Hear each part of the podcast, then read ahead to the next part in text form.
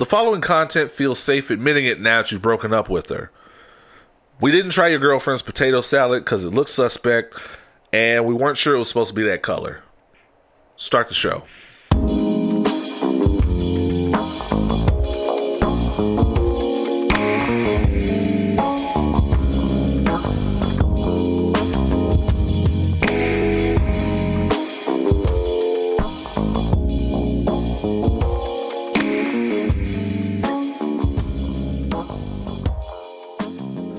Yeah, that What what color was it? I don't know. I got to pull out the swatches for that one. It wasn't yellow. It wasn't yellow. Okay. so, so that was, that was the first problem. Uh, so yeah, that's some that's some of them shit. Sometimes you got to admit some shit after the relationship, uh, but you got to make sure it's safe. Yeah. You got to read the defense and go, look, man, I'm gonna just tell you. I knew she was fucking that nigga. I didn't know it. I didn't see it. But she was fucking somebody. She's just not a real friend, man. Just- supposed to tell your boy that while it's happening, but of course niggas don't listen. Well, you know what? But you know what? I, I've evolved on this, and yes, I am the nigga who's gonna tell you immediately. Ooh. That was a strong pour, It wasn't did it? it didn't mix at all. It's all sitting right there on top. And, and I I usually don't shoot people bail for that because I because I'm not a fan Oh, of you having your you having your people look stupid. But I have been in that same situation, and I didn't believe it. And not only did I not believe it, it resulted in a fight. Hmm. Not a fist fight, but it resulted in it, that we fell out over that shit, and she turned out to be right. And old girl was definitely fucking somebody else, and I was the only one to not know. Damn. Um, so I'm kind of, you know, I, I'm I'm a little. I try to give people a break on that. I'm not now me. If I see it, if I see something, I'm saying something. Just so you know, don't fuck up around me. Do not, and don't think I'm I'm cool. I ain't that cool. You know that's my boy, right? Not- Come on, man. You know that's my boy. I'm I'm going to introduce myself. yeah. I'm gonna introduce myself to you and to him. Oh, what up, man? Oz. Oh, you good? You all right? Okay, okay. See, you got a little, got that strong grip. You be in the gym. See, you got your little athlete. Good for you, girl.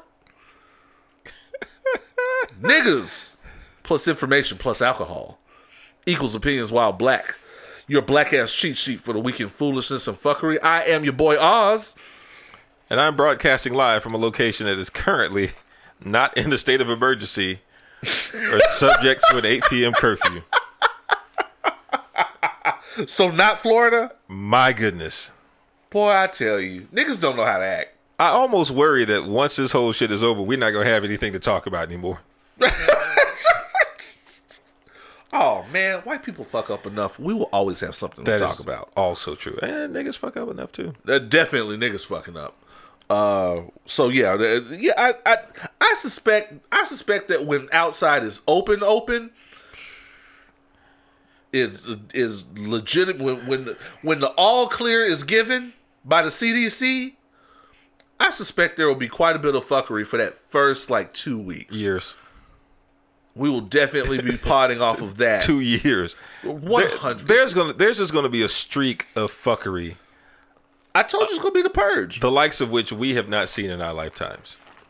It's gonna be the purge, and nine times out of ten, I'm gonna be involved. Yeah. And people are gonna do people are gonna get excited about regular everyday shit that they probably didn't do pre pandemic. Niggas just gonna be posted up at Waffle House Yeah. at two in the morning for nothing. Like his turkey leg hut. you know what I'm saying? Just around the block, just to be out and up in the middle of the night. Nigga, on we a- finna get up on this oh, oh, this ultimate frisbee, nigga. What's up, nigga? on a ultimate frisbee, They gonna be out there just doing random shit. just for nothing. Just, I mean, niggas gonna be niggas gonna taking weird hobbies. Oh, well, you know, while I was while I was on quarantine, I got into dressage. Where the fuck did you find a horse? Hey, fool, we finna roll up to Walmart, man. Shit, man. I'm just shit. I'm just gonna see. I'm just gonna see what it is, man. I heard some hoes there. You know what I'm saying, man? I taught my uh, hey baby, how you doing? I taught my horse how to do the Humpty dance. Y'all just gonna be doing some dumb shit for, like two years. Everywhere gonna be the spot. Hmm. Remember back in the day when the when the when, when the right gas station was the spot? Yeah, it's, that's still the same over here in my neighborhood. I'll say Sunnyside ain't changed much. If you go to the Chevron on Cullen and Alameda Genoa, next to the liquor store, which is next to the quote unquote sports bar, every every day at 5 p.m., it's lit. not far from there, on uh Fuqua and Buffalo Speedway. Oh, I know exactly the one the one right around the corner from Screwed Up Records and Tapes. Yes, I know exactly what you're talking about. right, I right, think- I think right it's called- next to the bus stop. It's called Buffalo Food Store or something like that. It, it has like a handmade sign. It doesn't even have like a, a- an Yep. actual neon sign. That shit Yep. got just a, a vinyl banner that they made themselves. Everywhere got their spot, I never see anybody go in or out that store, but I see them in mm. front of it all day. and you can tell when you go because I used to I used to go in there periodically because I catch the bus. I used to catch the bus across the street. You can tell that shit ain't been touched. Ever. That's the easiest clothes you ever worked. Um, it is episode one thirty. Yep. Uh, shout out to all my shout out to all my new listeners. What the fuck are you doing here? Ooh. Uh, glad to have you. Yeah. Hope who I hope whoever referred you here, y'all are still cool with Right, after this is over. uh, I don't know what they told you about this. right. uh, it's probably mostly true. Yeah. Uh, shout out to all my new listeners. Shout out to all my old listeners. Um, shout to shout. I mean, shout out to everybody from Spotify to SoundCloud. Um, do I have any individual shouts this week? Oh, happy birthday to um, a friend of the show, the broke socialite herself. Ariel is turned thirty. Happy birthday! Wow. Right? Wow. Where does the time go? It seems like just yesterday she was 29. I mean, they just grow up so fast. They do, man. Um, eh, I'm I'm so happy for her. Uh, can't wait till can't wait till this this outside shit is a little better. Definitely want to have her back. Think she turning up right now? Guaranteed. Guaranteed. If I was if I was sure she'd answer, I'd call her. She off at Alameda somewhere? Hmm. No, she had like uh, no, she she probably I think she had like 50-15 or something probably. If I had to if I had to hazard a guess, she'd moved away from third ward, but she always gonna be a she always gonna be a third ward chick. That's her style. Be careful out there. I mean, you know, the the numbers is high everywhere, so it's be careful everywhere. That is also true. you know but yeah we definitely hope you we, we hope you're doing good um we hope you having a a fun safe masked up uh birthday weekend um like i said if i was sure you'd pick up i'd probably call you i'd, I'd probably call you and bother you but uh you've you've been saved this time Yeah. Um, it's okay. She'll be on the show again one day. I would say sooner than later. Um, let's see, flowers. You you had somebody you wanted to get flowers to. I do actually. Um, let me, let me go back to it.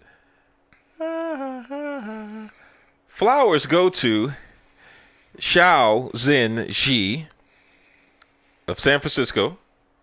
She is a what? Who is that? what? okay. All right. Uh, flowers. Go to 76 year old Chao Zin Z of San Francisco.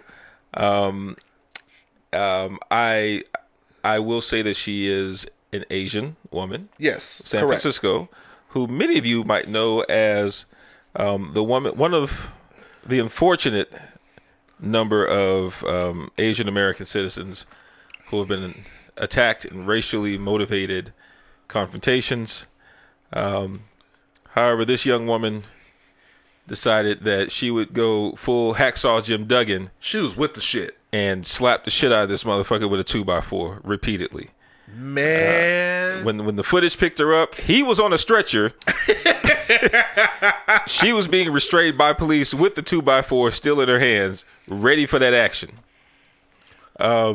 she was with the shits, and she was telling them. She was telling them when they when they pulled up Yeah, that she was with the shit. yeah. She she told her what was happening. She was like, "This motherfucker hit me in the eye. I beat his ass with a board. And I socked his bitch ass. That's Yeah. what happened.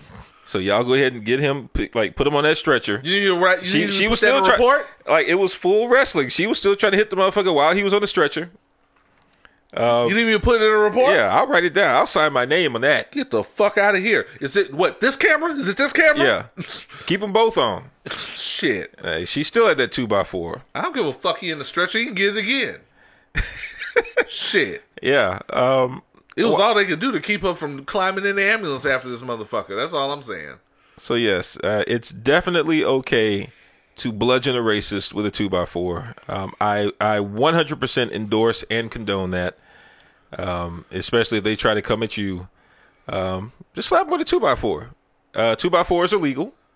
They're legal to carry, I believe. It's true. Um, it's true, especially in Texas. You know, I, I think you know what I think if you really wanted to curb gun violence or really see what somebody is made of, replace guns with two by fours and see who's about that action. Real talk. And all day you would just hear the sound of whap. What? Oh, that must have been a racist getting the shit slapped out of him Some and let me with construction lumber. I I take all my cues on how to approach races from uh comic book uh comic book demigod and legendary Nazi puncher Jack Kirby. Yes. Uh, I always say to myself, "What would Jack Kirby do?" And most of the time, the answer is going to be Jack Kirby would have knocked the shit out you. Yeah, he he said that template back in the 40s, This is true. just so y'all would know. Uh, one of the co the co creators of Captain America. Yep. Also, legendary Nazi puncher. Yes. Um. So, uh, good for you. Good for you, madam. Yes, ma'am. Uh, keep whooping them racist ass. Yep. Uh, I have somebody I want to give flowers. Actually, Yep. um, as y'all know, yesterday, well, you as you locals probably know by now. Yesterday, there was a reported active shooter supposedly at the at the Galleria. Uh, I did not even know people still went to the mall. Um, especially in a pandemic. And um, basically, what really happened is there was a there was a fight. Basically there was a a guy slapped his woman. Her father and brother were present. They chased him down through the mall, ran him down, beat the unholy fuck out of him. Then got up for, and then he got up talking shit. Round two was about to go down, and it sounded like gunfire. But what happened was some display stuff fell, mm-hmm. and made a loud bang, and all of a sudden everybody was running, reporting an active shooter. Mm. When it was actually this dude running from an ass whooping. He called ass whooping number two outside, ran across the street, I saw okay, I saw a video of a dude kind of laid out in the street In the street. in traffic. Yes, That was him. correct. Hey, so And all this resulted in an active shooter situation. Now, well, well no, get get your shit off first. now I'm, I'm gonna let you finish because you're probably going where I'm going with it. The reason the reason we know all this happened, and the reason we didn't just go off of the the random uh, white people's TikToks of people running, is because there was a brave young man who on Twitter is known as Malik McGee or Takeoff Tez of Arlington, Texas, Okay. who kept his phone on the situation the entire time. And when they ran after this man out into the walkway, he ran after them. Niggas are the best on scene journalists you have ever met in your fucking life. Because they're gonna keep that phone ready. Because running. they go keep that phone ready, and that phone is always go. I've never seen a phone run out of battery life. And he kept the whole spectacle. He he filmed the whole spectacle, chasing the people that were chasing the dude. Yo, give this man a job in the field. Get, man, ABC 13 Y'all need a we need a new Wayne. KHOU 11. Yeah. We need a new Wayne Dolcefino. You know what I'm saying? You know, Wayne Dolcefino. See, except except we need we need we need an on scene man on the street with hands. Wayne Dolcefino Yeah. used to get his ass whooped. Yeah. Yeah. They was sick of him. He had to stop doing that shit because they they know what he looked like now. They was sick of him. He was taking that ass whooping. I remember the '90s. It was him and Geraldo taking ass whoopings all day. Geraldo used to get he used to get his shit broke. Little little did we know back then how much he deserved it. Like I, I, I kind of, uh, I'm kind of glad he got hit with that chair. You know what I'm and I feel like he didn't get hard, en- hit hard enough now. You know what I'm saying? Bust him right in his mustache. You know, I also want to back piggyback your flowers Okay. with flowers for the father and the brother who were on scene. On scene. This is what y'all need to realize, fellas. First of all, don't hit women. Ever. First of all, don't hit women, Ever. especially In the presence. if their father and or brothers are present. don't ever. It doesn't matter what happened that day. It doesn't matter what terms they're on. Nothing before that moment matters if you slap their sister or daughter. As a person who is a brother As a person who is also a brother. and a person who has a father and who's also an uncle to two nieces, I cannot tell you how many times that we have wished a motherfucker would. My parents warn people. They've seen somebody talking to talking to my sister who didn't want to be talked to. Yeah. It was like, see that see that nigga over there in the black. Keep talking to her if you want to. Just I'm gonna I'm gonna mind my business, but don't let him see it.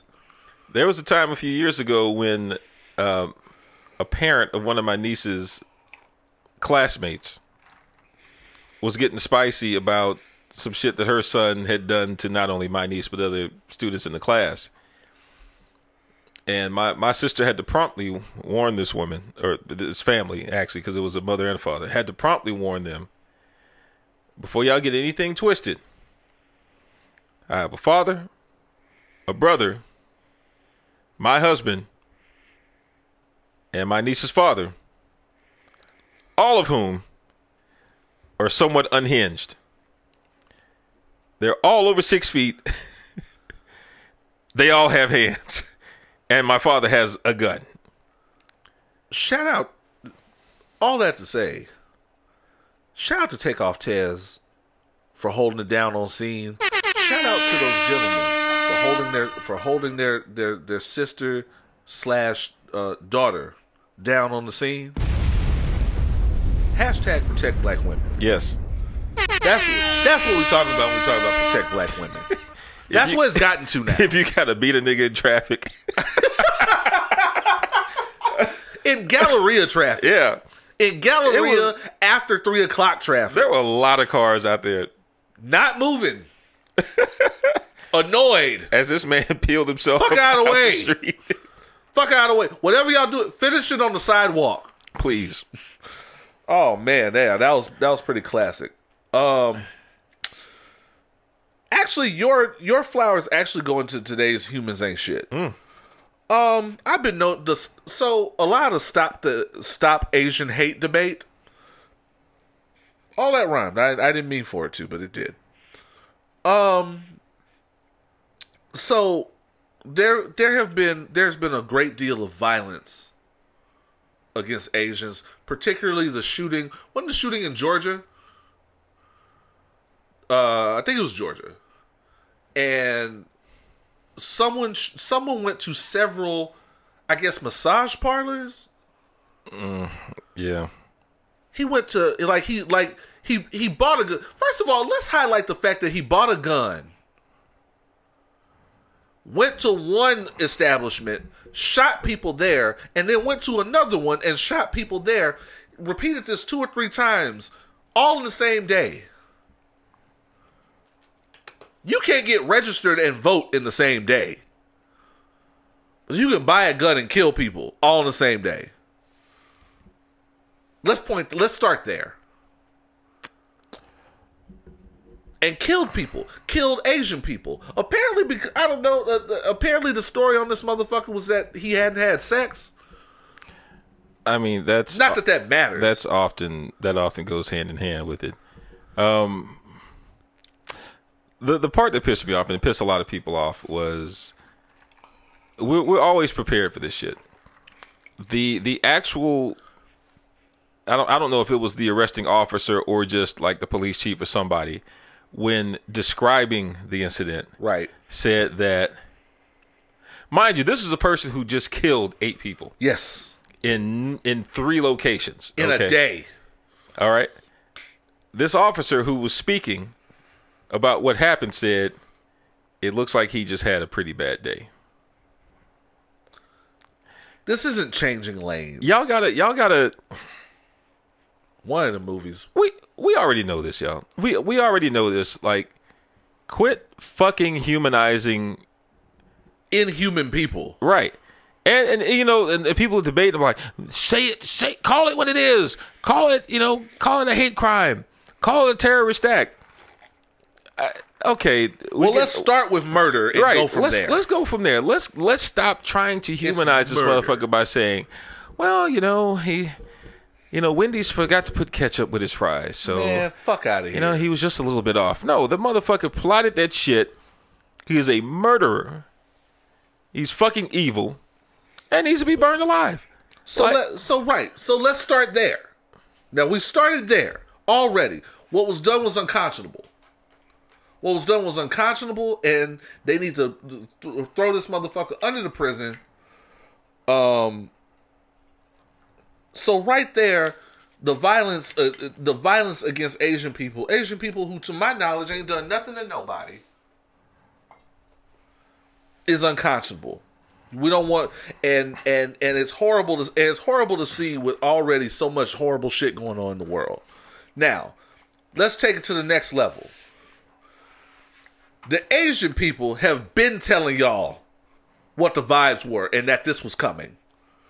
The Asian people been telling y'all what the vibes were since this shit started. And we know how this shit started because Trump was out here calling shit the Kung flu and y'all thought that shit was funny and blaming China for the for the the the pandemic, which Trump finds a way to blame China for everything. Except making those cheap ass hats that he sells, y'all.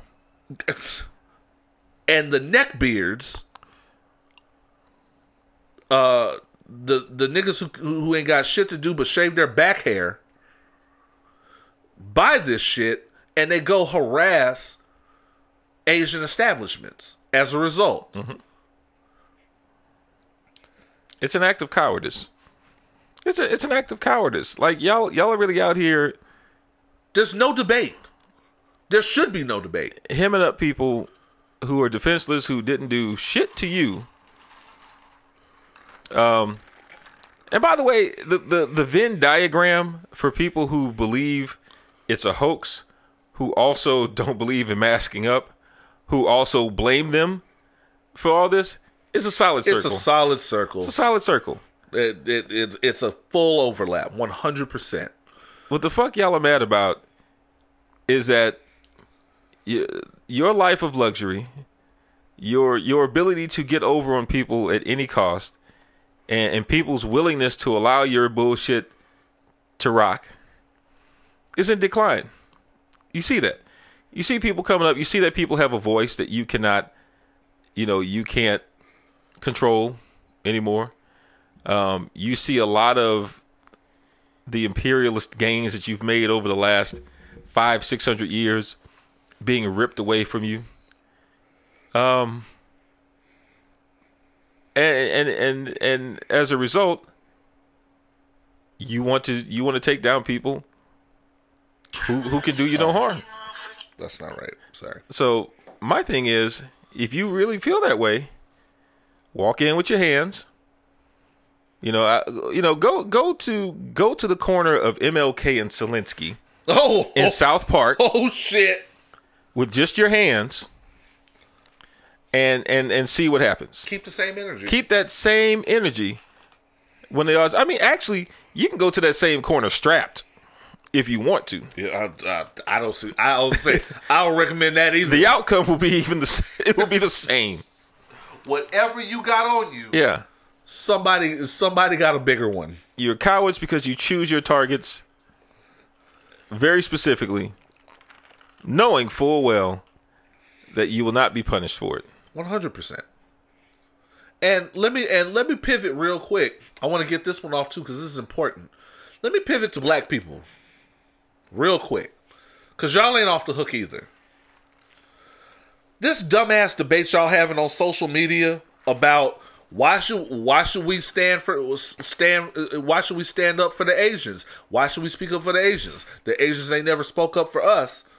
I want people to stop making generalizations off of the two or three uh, off of the two or three bad bad encounters you've had in your lifetime. I want people to stop making generalizations because yes, personal experience is a thing. It should not be the only thing. Because the truth is, Asians have stood up for us quite a bit. We weren't out there at the Black Lives Matter marches over the summer by ourselves. And I can tell you, my support group got Asians in it, and they held me down pretty well. So just as just as soon as you can go to your personal experience, I can go to my personal experience, and it's just as valid. As a matter of fact, even if we take personal experiences out of the equation, a simple Google search will tell you that there are countless, countless Asian Asian based activist organizations that have loudly and proudly stood with black people during times of strife. The same people that are fucking with us are fucking with them. It, it's that simple. The enemy of my enemy is my friend. Right. And by not standing by by choosing which enemy to stand with, by choosing by not choosing the our Asian brothers and sisters, you are literally the enemy of my enemy is my friend. That means you are literally being white supremacy's friend. Fred, you know who knew this? The nigga y'all, the nigga y'all been lionizing lately, like y'all just found out about him, Chairman Fred Hampton. Hmm. He understood this. Yeah. Y'all missed that part of the movie. Cause niggas wasn't just out there by themselves. Y'all, y'all, you know, y'all pick and choose all the time, talking about talking about who, what Fred would have done, and who, and how Fred could have existed today. It couldn't have been one of you niggas, because Chairman Fred understood that we we can't just be out here by ourselves if we're trying to win. Yep. Y'all want to be out out here by y'all. Y'all want to be Wakanda so bad. We don't live it. We don't live physically in an area that allows that. So we need. So you need allyship. That's where intersectionality comes in. But y'all don't understand that because y'all out here talking about what's in it for me. When has speaking up for racism, speaking up against racism on selective, convenient occasions ever solved anything? Hmm. Because I'll be damned if I'm gonna let white supremacy slide, no matter who they did it to. I don't fuck with Kanye the long way at all. If I see the white people rolling up on Kanye, rolling up on Kanye to put hands on him, I'm coming, and I'm gonna put the Fifth Ward bees on him. I'ma still tell him that his music sucks though. Bro, let this be a lesson, man. I save you from this ass whooping. Don't give us no more Yeezus. Stop making music. Also, shut the fuck up. All that. But I'm a, I'll be damned if I'm gonna let the white man get one over. We gonna have that conversation in the locker room. But I'm gonna be damned if I'm gonna let the white man gain an inch ever. That day he said slavery was a choice, though. I I, I think I would have let him take a couple. Uh, he, I would have let him take a couple. Hip hip. I, I didn't say I'd jump in immediately. I'd be like, stop, stop, I oh, all right. stop hitting him, please. Yeah, I was saying I, I I ain't jumping in immediately. you know, I'm gonna take a minute to I'm gonna take a minute to put my good shoes Yeah. to put my good fighting shoes on. He still got to take a piece of ass whipping. You know what I'm saying? Just you a piece. one lump just to see what you got. Yeah. All I'm saying is You want people to you you want people to you want people to stand with you, but you won't stand for anybody. You won't stand with or for anybody or anything else.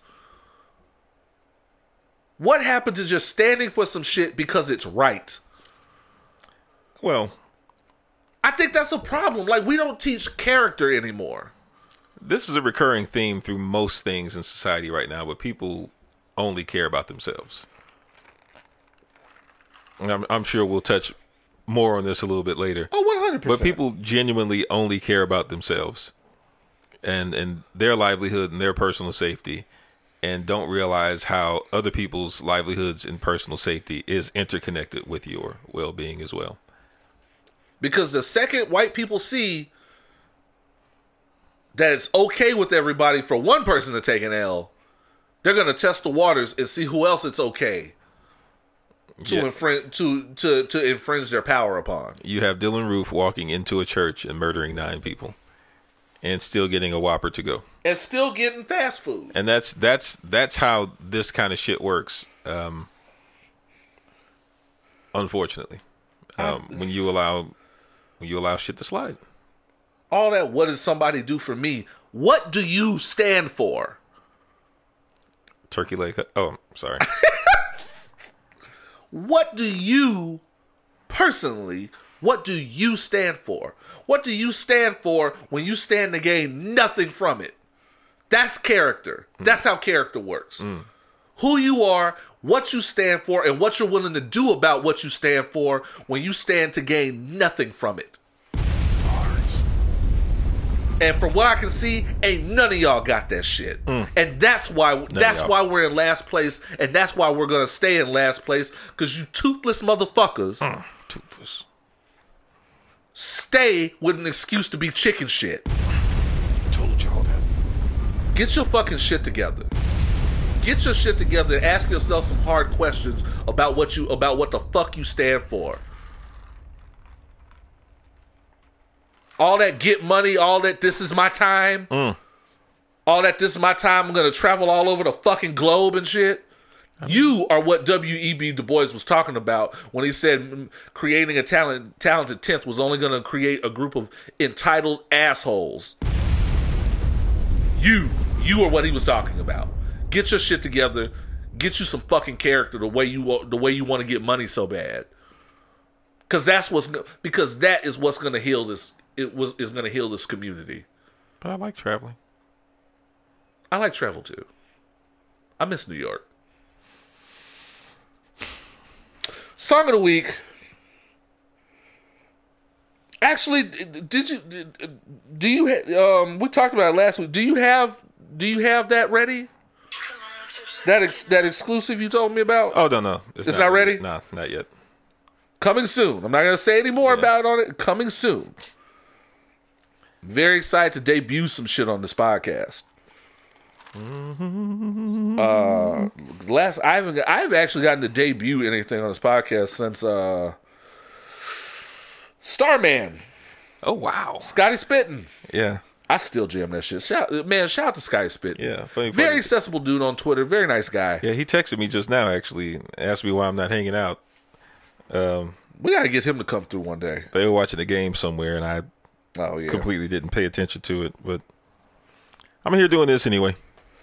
Uh, yeah. Shout to uh, shout out to Sky Spitting. Love your music. Definitely want to get you to come through and uh and and definitely interview you or something. See what's up. He's a funny dude, man.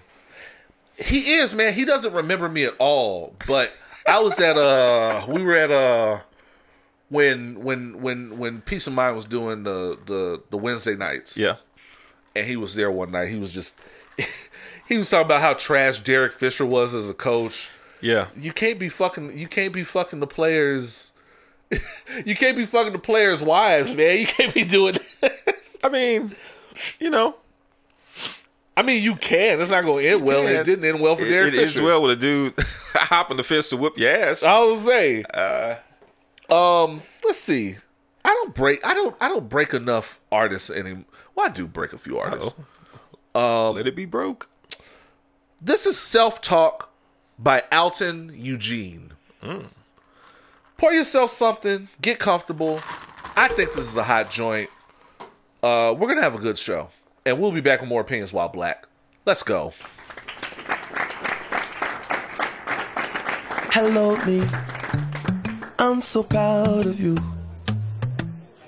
You don't always get it perfect, but it's alright. You don't have to overthink. Don't get in your head. Why so serious? It's just a joke. Chill out for once in life. Sometimes I know I can be my own worst enemy, but that's just me. Low key. Shoulda, coulda, woulda done a thousand things differently. High key. These are just some of my thoughts.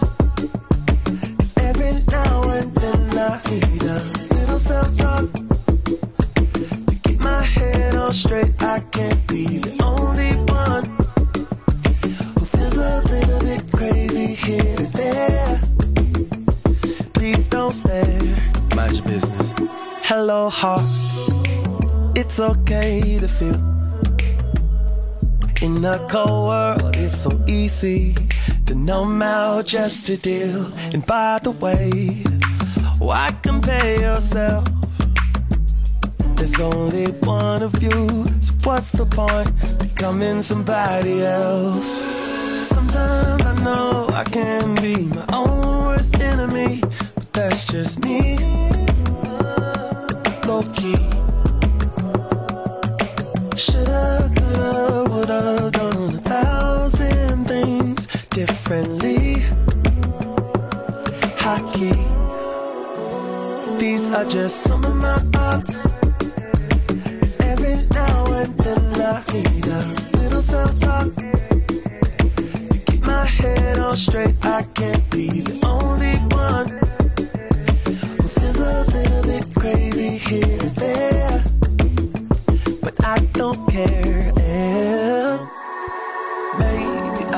selfish. Maybe I'm lacking perspective. It depends on your perception and what you see.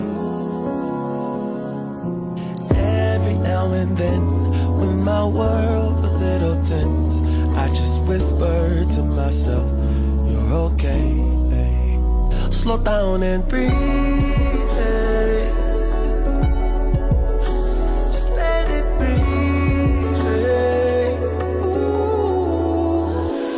Are just some of my thoughts. 'Cause every now and then I need a little self-talk to keep my head on straight. I can't be the only one who feels a little bit crazy here and there. So what? Who cares? Let 'em stare. Hello, friend. You are not alone. You're not crazy, well, a little. But honestly, aren't we all? Is quarantine over? And that was Self Talk by Alton Eugene. Um, you know, I, I just nice old school R and B type shit. You heard it here first. It's a dance joint. I mean, it's I, I- well, it's it's it's not a premiere, but it's it's lesser known. Most of y'all probably heard it here first. Most of yeah, if you heard it, you probably heard it here first.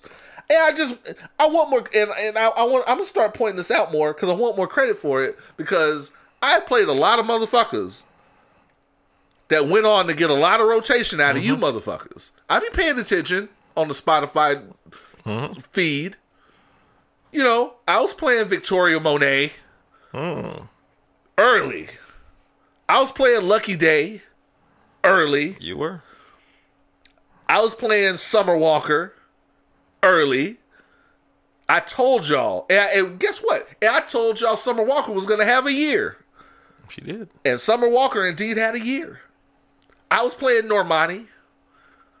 You know, I just, I just wanted to be known that I put y'all on to some motherfuckers that you may, you may not have caught on to on the inside track. I just want to put it out there. And if you want to hear any of those people, and you are a Spotify or Apple listener, put in Opinions While Black featured music. It will take you to a playlist featuring all these songs, including the one you just heard.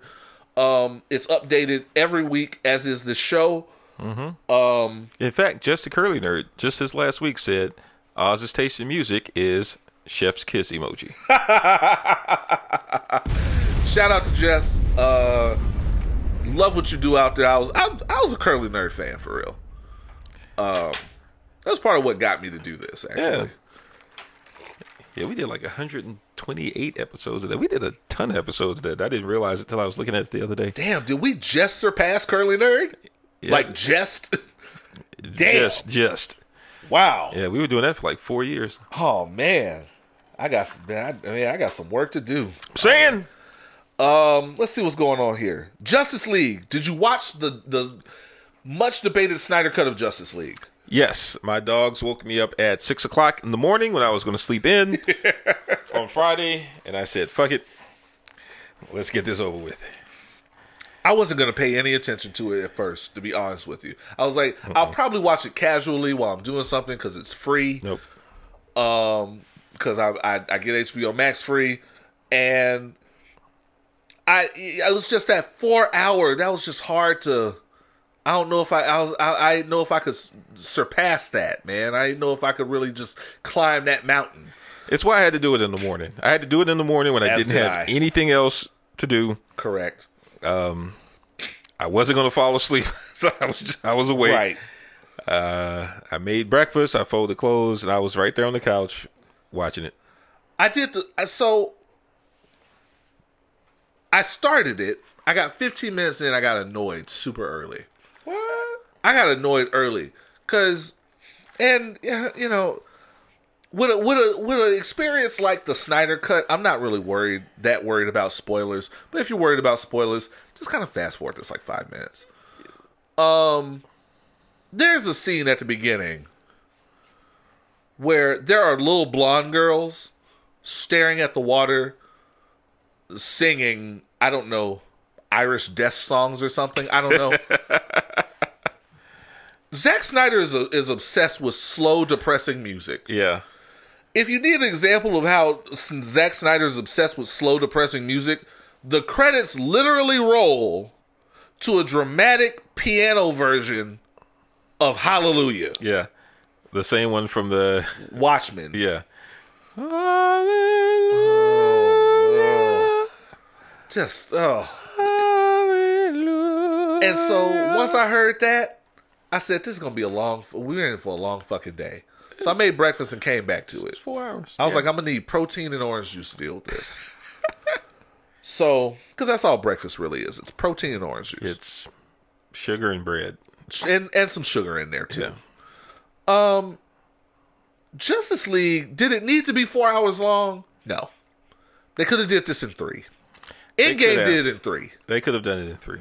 They could have easily done in three, but we're seeing now that Zack Snyder is becoming one of those directors that, much like Quentin Tarantino, has to include all the things. Well, you said that was originally a six-hour cut. Thank goodness God. Not get that one. Woo! That would have been tragic. Yeah, it would have. Um, I'll keep it short. Things I things I liked about it. The thing I like most about the Snyder Cut is that I feel like this is going to be the redemption and the vindication of Ray Fisher. Ray Fisher, we've reported on him several times, fought fought with the studio and fought with Joss Whedon tooth and nail over toxic behavior and the fact that his character got downplayed a lot mm-hmm. in Joss Whedon's version of this movie. We see now that that is the God's honest truth. Yes. Cyborg went from being a very basic background character to being the linchpin of this of, of, of this movie. Yeah. I would argue the same. We got to see Cyborg as a regular dude. We got to see Cyborg's family life. We got to see Cyborg winning football games. Look, Joss Whedon took away his nuclear family. That man had both parents. That man, had, right? That man had two parents.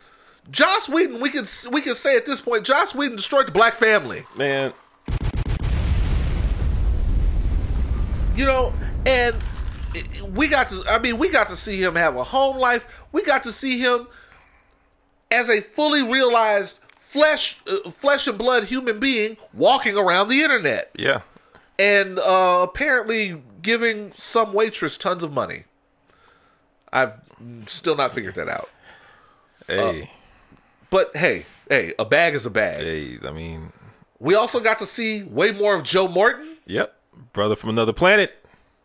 uh, Papa Pope.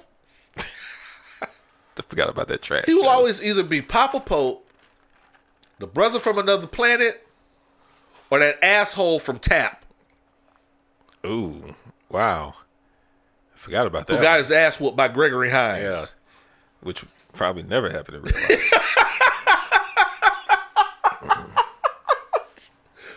I can't see Gregory Hines just putting hands on somebody, man. Well, especially since he's dead. Oh yeah, okay, fair enough. Fair enough. Fair enough. Fair enough. Um, so I liked the redemption of Ray Fisher, and hopefully, no matter what happens with him in the studio going forward, I want. I hope we get to see Ray Fisher in more things. Because so far, the only other thing I've seen Ray Fisher in is True Detective season three. Yeah, I'm sure he's done more things. I'm sure he's done other stuff. Yeah, he'll he'll be all right. I think he'll be all right. He's he, he, he, he's definitely gonna come up in Wikipedia searches Yeah. in the next week or so. Yeah, they they definitely up the the profile on the cyborg character. You actually you got a you got a chance to see exactly how powerful he is and and you know what he's capable of doing. Right. We also got to see more character development from the Flash as well. So I am not, and- even though I like what they did with the Flash here, I'm still not a fan of this Flash on the spectrum. Cause that's kind of what that's kind of what they allude towards. Yeah. I'm not a fan of this Flash on the spectrum just because I, have never felt like um, Hollywood does neurodivergent people justice. So I'm kind of like, if you're not going to do it right, just stop doing it. Remember, this is the same studio that had Ben Affleck playing an autistic person. Badly. Well, He was literally the autistic version of Jason Bourne. Ben Affleck plays most things badly. You know what? I'd ready to I'm ready to shoot Ben Affleck some bait some bail too. I am. Ben Affleck has never been the trash actor that he was made out to be in like the in like the 90s and like early 2000s. He was just picking bad shit. And he it took him a while to come back from Gigli. And Jersey Girl and reindeer games. Once we fig- once he started really having creative control You- you over more shit, now. we started seeing him go a little harder. Yeah, they go all the way up to Argo or some shit. Uh, Argo was hard. The Town is one of my favorite movies. The Town was hard, Yeah. and he dir- and he directed it well. Did he direct Gone Baby Gone? I don't know. He directed Gone Baby Gone. That was good. He directed Argo, and that was good. And I think I think he started spreading his. I think he started stretching himself a little better than being just kind of the the glib looking, good looking guy. I'm ready to shoot him a little more bail, and I didn't hate. I didn't hate his Batman in this movie. I, I've never hated his Batman. Um, I, I I did going from the theatrical version to this version. Right. They used seventy five percent less grappling gun, which was good. that was the only thing he used in the theatrical version, and in this one he he at least had the the gauntlets that dissipated power, but didn't do much else.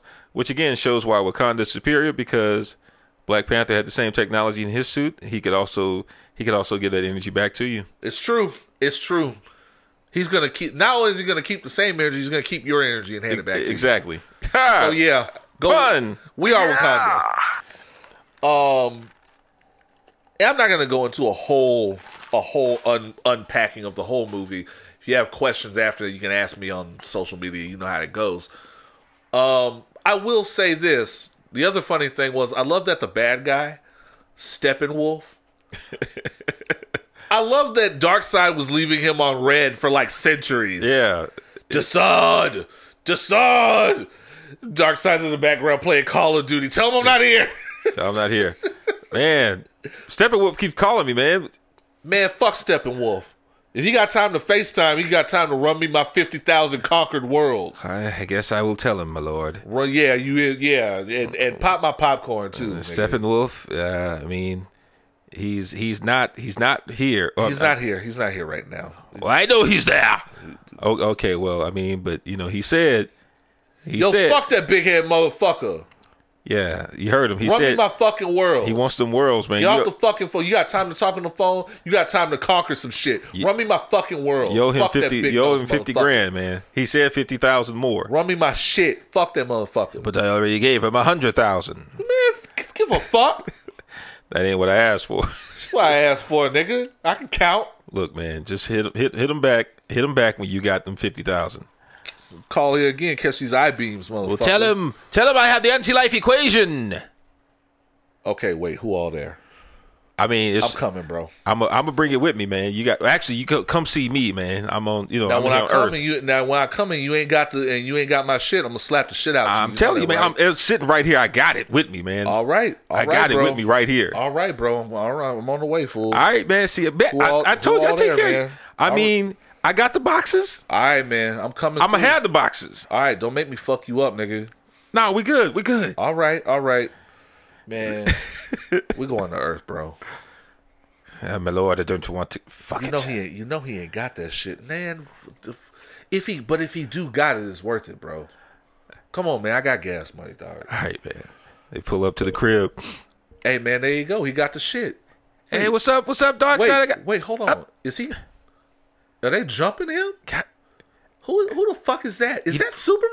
you need me to get out the car, my lord? No, no, no, no. Chill out, chill out. Turn them lights off. Turn Okay. them lights off. I don't right, want to see shit. Bet. Did they cut it? Oh, they fucked him up. Is that his head? Yeah. Oh shit, they looking this way, bro. Back up, back All up, right, all right. back up. Fuck out of here. Fuck that shit. Bad. Fuck that shit. All them motherfuckers look hard. Fuck that. Bad. What Yeah, about they- what about your anti-life equation? though? Man, what, whatever, bro. We'll get that shit later. Fuck that. Fuck that. Man, get, get the fuck out of here. I, well, I don't even know this side of town. I bet. Got his jewelry all in his shoe. That's why I don't come to the south side. And that was and that was another and that was another episode of Nigga Peace Theater. Thank you. Thank you. Um, all in all, all that to say, That's actually an accurate representation of this entire movie. pretty good representation. We just gave y'all a spoiler. um, all that to say, I'm not ready to say this movie is good because it's not.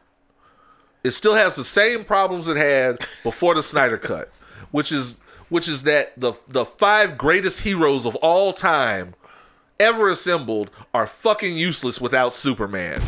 Every problem they had this movie, we had to watch them get waxed for four hours just for Superman to show up and fix all this shit in ten minutes. Are you fucking kidding me? Hey, at least Superman's mustache wasn't fucked up this time. That top lip was looking all right. Oh, that CGI lip. It was looking all right this time. Yeah, yeah, they fixed it. I'll give them that. But all in all that to say, Justice League ended up being a movie, a a better version of a movie that I still hate, And you know, a watchable version Yeah. of a movie that I dislike. yeah. Uh, that's the best. That's the best way to sum it up for me. And and it really sucks that I know hindsight is 50-50 or 20-20, sorry. Drinking. That's my other problem. I'm not impressed with hind. I'm not impressed when hindsight is 2020, and you can see what everybody else has done right. Yeah, and that's what I'm saying. Like you're still seeing what he was doing at the time when Infinity War and Endgame Correct. were being done. And you know, even though we shouldn't really compare the franchises, uh, we have to because they're both basically the same story. Che- Cheo Hodari Coker, uh, he was on Twitter. He definitely said that Justice League was McDowell's and Infinity and Endgame was McDonald's. Hey, The DC heads, the DC heads came for him, but that shit was funny. Yeah. Fuck that shit. and also it's kind of a, it's, it's almost a waste because they're not going to do anything with anything that was revealed in this. movie. And, and they almost can't. Yeah. because half the half that cast is not coming back. No. Jeremy Irons ain't fucking with y'all with Nope. Justice League. Jeremy Irons, ain't, uh, Diane Lane ain't coming back. Nope. Amy Adams is too good for this shit. Ray Fisher's not coming. Ray back. Fisher is definitely not coming back. Jason Momoa probably won't. Jason Momoa after after his solo movie, he's not coming back. I mean, Jason Momoa had some energy. He was the first one to stand up for Ray Fisher. It was like, yeah, I stand up for him. I I ain't eh. doing these movies anymore. Yeah, Ben Affleck definitely isn't coming back. He he got sick of Batman fast. he's already been replaced. the problem is, it took so long to do these movies. It took so long for them to redeem the same fucking movies over over and over again.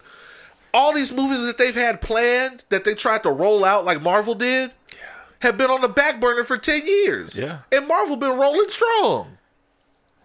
Rock's still talking about Black Adam. Rock still talking about The Rock been talking about Black Adam for a decade. Holy shit.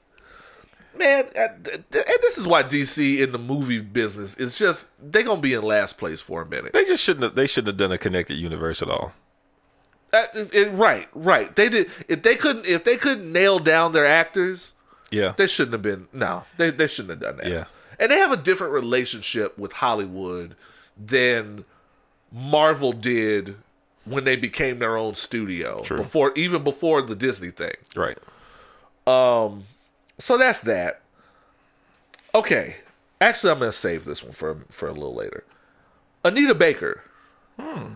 So Anita Baker is out of is is out of her uh, contracted deal.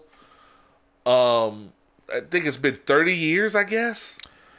Yeah, and and it's kind of a. It's kind of there's still kind of a grayish area with that. Right. Um, so there is a stipulation that that says that um, after 30 years of the end of a contract period, that um, music masters can be returned, intellectual property can be, be returned to the artist, Right.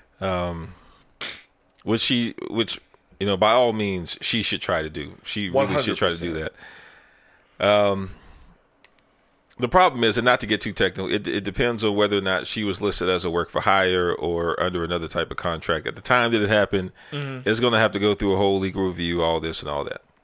But the bottom line is that um, she is asking all of you to not stream or purchase any of her music Until they run her her shit. Right. Until they run her masters. Right. And I think her first album is the one that's hitting that, that 30 year mark Yeah. uh, for the for the end of the contract. And I think in another two years, her second album, like then every two Right. years after that, her, her other albums um, hit that 30 year mark where she can petition to get it back.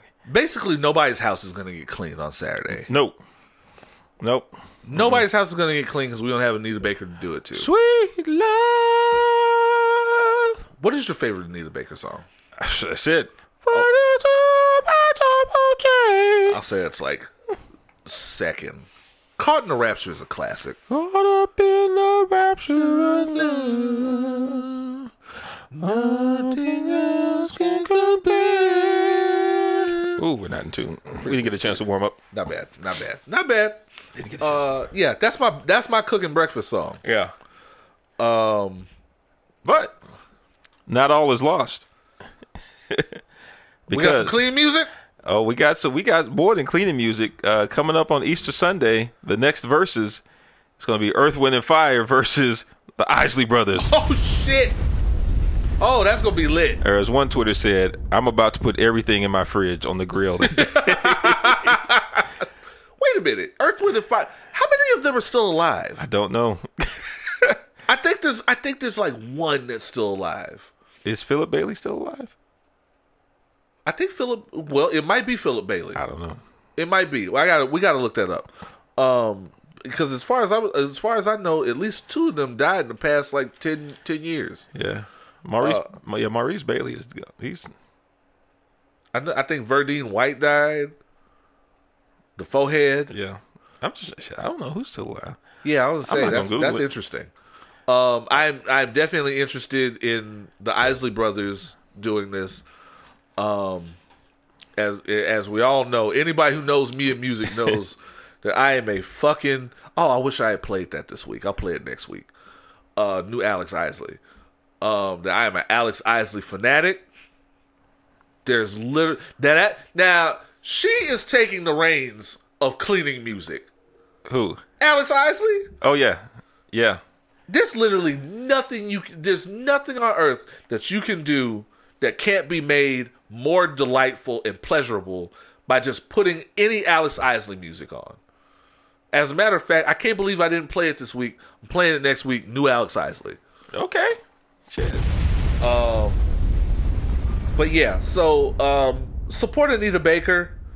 Um, she's given us so much good music over the years. Um, when when just when we had canceled Tyrese, we found out that she had a version of Lately. so we don't have to lose a perfectly good love song. I mean, didn't Jodeci also have a version of? No, that's a different song. Oh. No, that's the Stevie Wonder lately. Oh. Yeah, that's the Stevie Wonder lately. Anita Baker redid Tyrese's lately. Oh.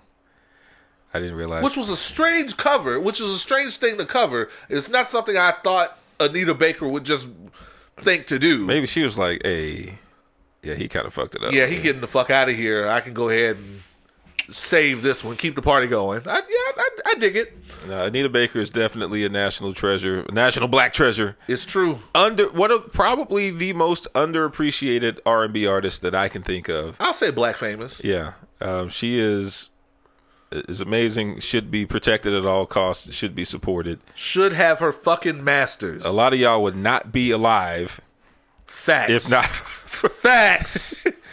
facts. if not for your old man turning this on in the middle of the night and, and Got that new and, Anita Baker. yeah, Hey. and sliding up in there. You know what I'm saying? you know, uh, so was- I'm sorry, 80s babies. hell, no, Your parents had sex to this. I would say your parents fucked. Your parents fucked.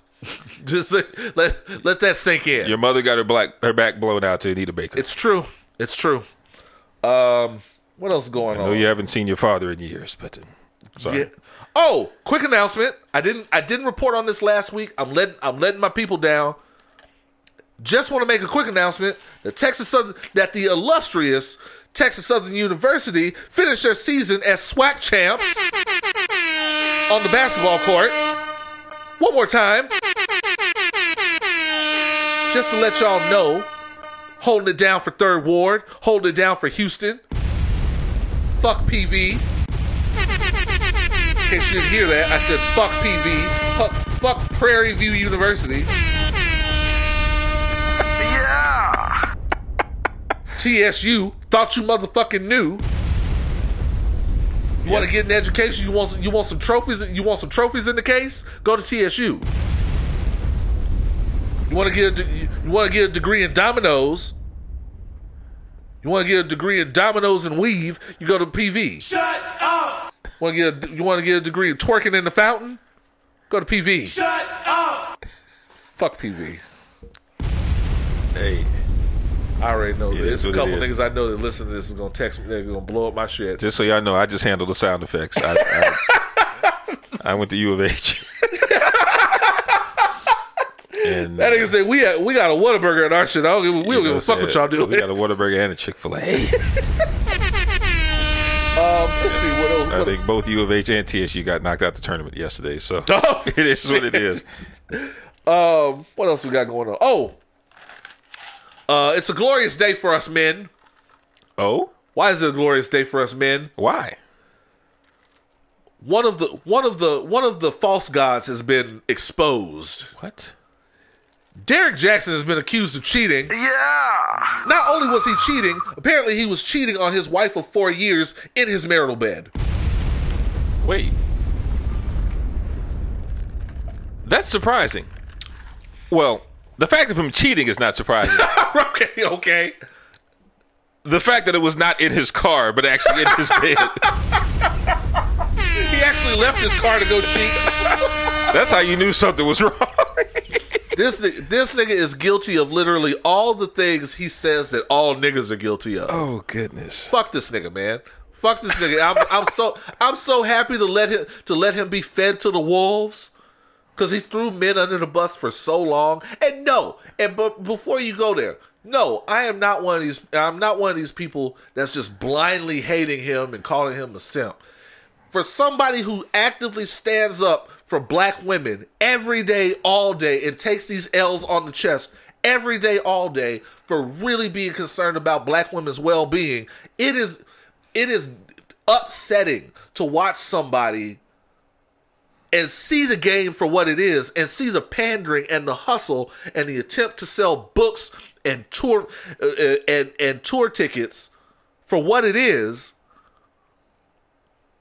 And for and for me to be given no benefit of the doubt what's and and men me in particular uh, and some other men, because I know plenty of upstanding men, to be offered no benefit of the doubt whatsoever, and be thrown under the bus at a moment's notice. Anytime I, because anytime I tried to show people the okey doke, I was referred to as an evil cishet cishet hater man who was just mad because Derrick Jaxn's telling the truth. No, what you see now is he was telling his truth. He was telling his truth because people that tell the because people that tell the truth about man woman relations don't have to put on don't don't have to put on airs. They don't have to do the performative bullshit. The people that care about black about black women's health and well being will actually care about black women's health and well being. How many times have you ever heard this motherfucker? This motherfucker can always say if he don't text back in thirty, he can talk about text back game and all that shit and who should be paying for what at the restaurant. How many times have you ever heard this motherfucker say the name Tamika Mallory? How many times have you ever heard this motherfucker talk about um, Breonna Taylor? How many times have you ever heard this motherfucker talk about um, Sandra Bland? How many times have you heard him talk about consent? How many times have you heard him talk about intersectionality? How many times have you heard him talk about trans people dying? How many times have you heard about him talking about the real problems that black women go through in this day and age? I'll wait. I'll wait. Because I already know the answer is none. Because he doesn't give a fuck about any of that shit. He gives a fuck about keeping you fighting about the bullshit. I'm gonna put y'all on game again. Go for it. You know how we always do it this time. Um, beware of the brother who's always trying to dispense um, knowledge on on and and. and and, and and listen to me as I say this. The brothers who are always trying to dispense that knowledge on how to treat a woman or how a woman should be treated or how you niggas ain't shit and all this and all that. They're usually trying to get the draws themselves.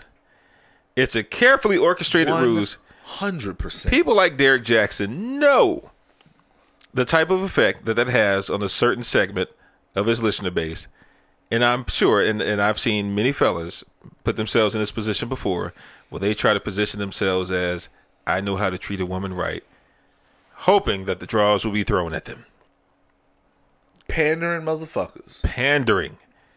Him and Kevin Samuels are the same type of person. They they talk all this shit. They they they try to put themselves on that pedestal, and they're coming for the drawers. And also Kevin Samuels, ladies, before y'all be ready to jump on the Kevin Samuels train, do me a favor. Look at the men taking up for Kevin Samuels. Mm-hmm. Each and every one of them. Oh, uh, no, not every one of them. Ninety percent of them are fuck niggas. Ninety percent. Mm. Ninety percent like him because they're fuck niggas and they they they love watching someone be popular for tearing black women down and calling it the truth. And the other ten percent just like him because they have started confusing rude with keeping it real. That's a new thing now. Everybody, everybody's so so ready to keep it real and keep it one hundred Yep. that they have conflated rude with keeping it real. Keeping it real doesn't always mean rude. And the reason I and I have so much of a problem with Kevin Samuels, as long as we're talking about these fake ass relationship experts who have no credibility to their name. Usually, when I go into a consultant or an expert or a therapist a a therapist office, there are diplomas on the wall. There is some educational mm. background that tells me that someone vetted you to be doing what you're doing. Kevin Samuels has none of that. He has simply a degree in chemical engineering. He has a degree in chemical engineering, and if you and a simple Google search will show you that he has bad reviews uh, based out of Atlanta for either being for either being uh, having terrible customer service or not showing up to his appointments. Um, so before you so before you before y'all go on to suck his dick, let's look at his credentials. take his take his dick out of your mouth. Ew. Do a Google search, look at his actual credentials, and then let's have a conversation. Because then, because then we'll be able to have a conversation about what this motherfucker really is. He is riding a wave. He is riding a wave of negativity and and and aggression and hate against black women. He does dog out the he does dog out the niggas too periodically, but he definitely goes a lot harder on the women. He's projecting. He's projecting because he's twice divorced and ain't paying his child support. Oh, y'all! Oh, y'all didn't know about that? Y'all, y'all didn't look at that Google search? Mm. Arm yourself with information, guys. Mm. Arm yourself with information. It's your friend. It's true. fuck this motherfucker. Fuck, fuck well dressed Squidward. This nigga looks like this nigga looks like Squidward and Mr. Peanut had a love child. My goodness. I'm just saying, fuck Kevin Samuels. And I, and yeah, I, yeah. Some people suggested that we should that I should challenge him to a boxing match. I'm not fighting that motherfucker. No. He ain't laid, he hasn't laid hands on anyone ever. That would be unfair, and I would go to prison. I'd I'd be I'd be Bruce Willis in Pulp Fiction. Um, all I'm saying is, it, it, the reason these people piss me off so bad, and I don't want to stay on this too long, is that we're living in a we're living in rough times, unprecedented rough times. At least unprecedented for people of this generation. People are going through real shit and people are looking for healing. And yes, these people seek him out. That's true. But I still hold him responsible because people that are desperate for something because that's what this is, desperation for healing Yep. people in the desert that can't find water, if they're desperate enough, they'll drink the sand. Kevin Samuels is that sand. He doesn't give a fuck about your healing. He gives a fuck about keeping y'all fighting about this shit. He gives a fuck about keeping you angry because there is there has never been more profit in the healing than there has been in the pain. And that's all he's doing. Who the fuck is this motherfucker to tell somebody that they're not worthy or that they're not worth something? My God, let me be the one to tell you. If you don't listen to anybody else on this particular mm-hmm. moment, listen to me. You are worth it. Whatever the fuck it is, you are worth it. And it's going to take me more than me telling you. You have to tell yourself every day. This is a fight you have to have with yourself every day. I know because I have it too. Yep. I have it with myself every day about so many personal issues, about so many insecurities that I have in myself. And I have this fight to get up in the morning and fix it every day. But you know what? I win. Because I'm here doing this. Because this is important to me and this keeps me going. And if I can win, I know you can win. You don't have to listen to me. Just don't listen to that motherfucker. Telling you how unworthy you are. He calls some dude a fat. He calls some dude a fat fuck with a small dick. Nigga, fuck you. You look like a small dick. Suck my dick. And if you know him, or you have access to him, turn your phone or your tablet, or however you listen to this, turn the speakers towards him so he can hear, so Kevin Samuels can hear me say with all my might, suck my dick. Wow. Profit some profit somewhere else, not off of my community. Because you are not an ally to me and you're not an ally to them. And neither is Derrick Jaxn. If I ever saw Derrick Jaxn in life, I'd slap the shit out of him. This is my vow. Shit. Fuck both of them. You're vultures. Both of you are vultures. That's all I got to say about it. I'm, you know, I shit. There's, there's a lot of energy behind that. fuck the motherfuckers. Really. Uh, I think that's a great moment to pivot to Falcon and the Winter Soldier. okay. Uh, we have to now. We have to talk about Falcon and the Winter Soldier, not just because it's something lit that everyone's watching, but it taught us some things about our hero. Uh, Sam Wilson just found out in the first episode of Falcon and the Winter Soldier, or he just w- was reminded harshly that he is in fact a nigga. Um, this was not something he had to worry about hanging out with Captain America and uh, his unhealthy, obsessed with friend Bucky. Um, him and his sister, actually, and I like that they they, they retconned it, like because you know Sam Wilson was from Harlem, the man for he was from New Orleans. Man, that dude's from not even New Orleans. He was from He's from the sticks. he's from the swamps. You know what I'm saying? Louisiana. I was like, man, I think I've seen that road before. I was say what what what an American Horror Story was this? um, no, but um, they went in to go uh file for to try to get a bank loan, Yep. and the the bank teller who even recognized him as the Falcon Barely. gushed over him, took a selfie with him, and then denied him a bank loan. If you've ever wanted a picture of what it is to be a nigga in America, that moment was exactly it. He's gonna get thousands, hundreds of thousands of likes and comments off of that shit Millions. he's gonna he's gonna end up getting a speaking fee just for that one time he met the Falcon in real life. Yeah. And Sam didn't even get a bank loan to show for it. He didn't even run the application. No, Look, as a he I, didn't turn on the computer. I was I worked in financial services for 15 years. The first thing I noticed was, shit, he didn't even enter an application. Um, you know, um, And that's even after being very familiar with his family's background. you know, he violated a couple of equal lending laws. I, I will I will say that. um, I had to recertify every year.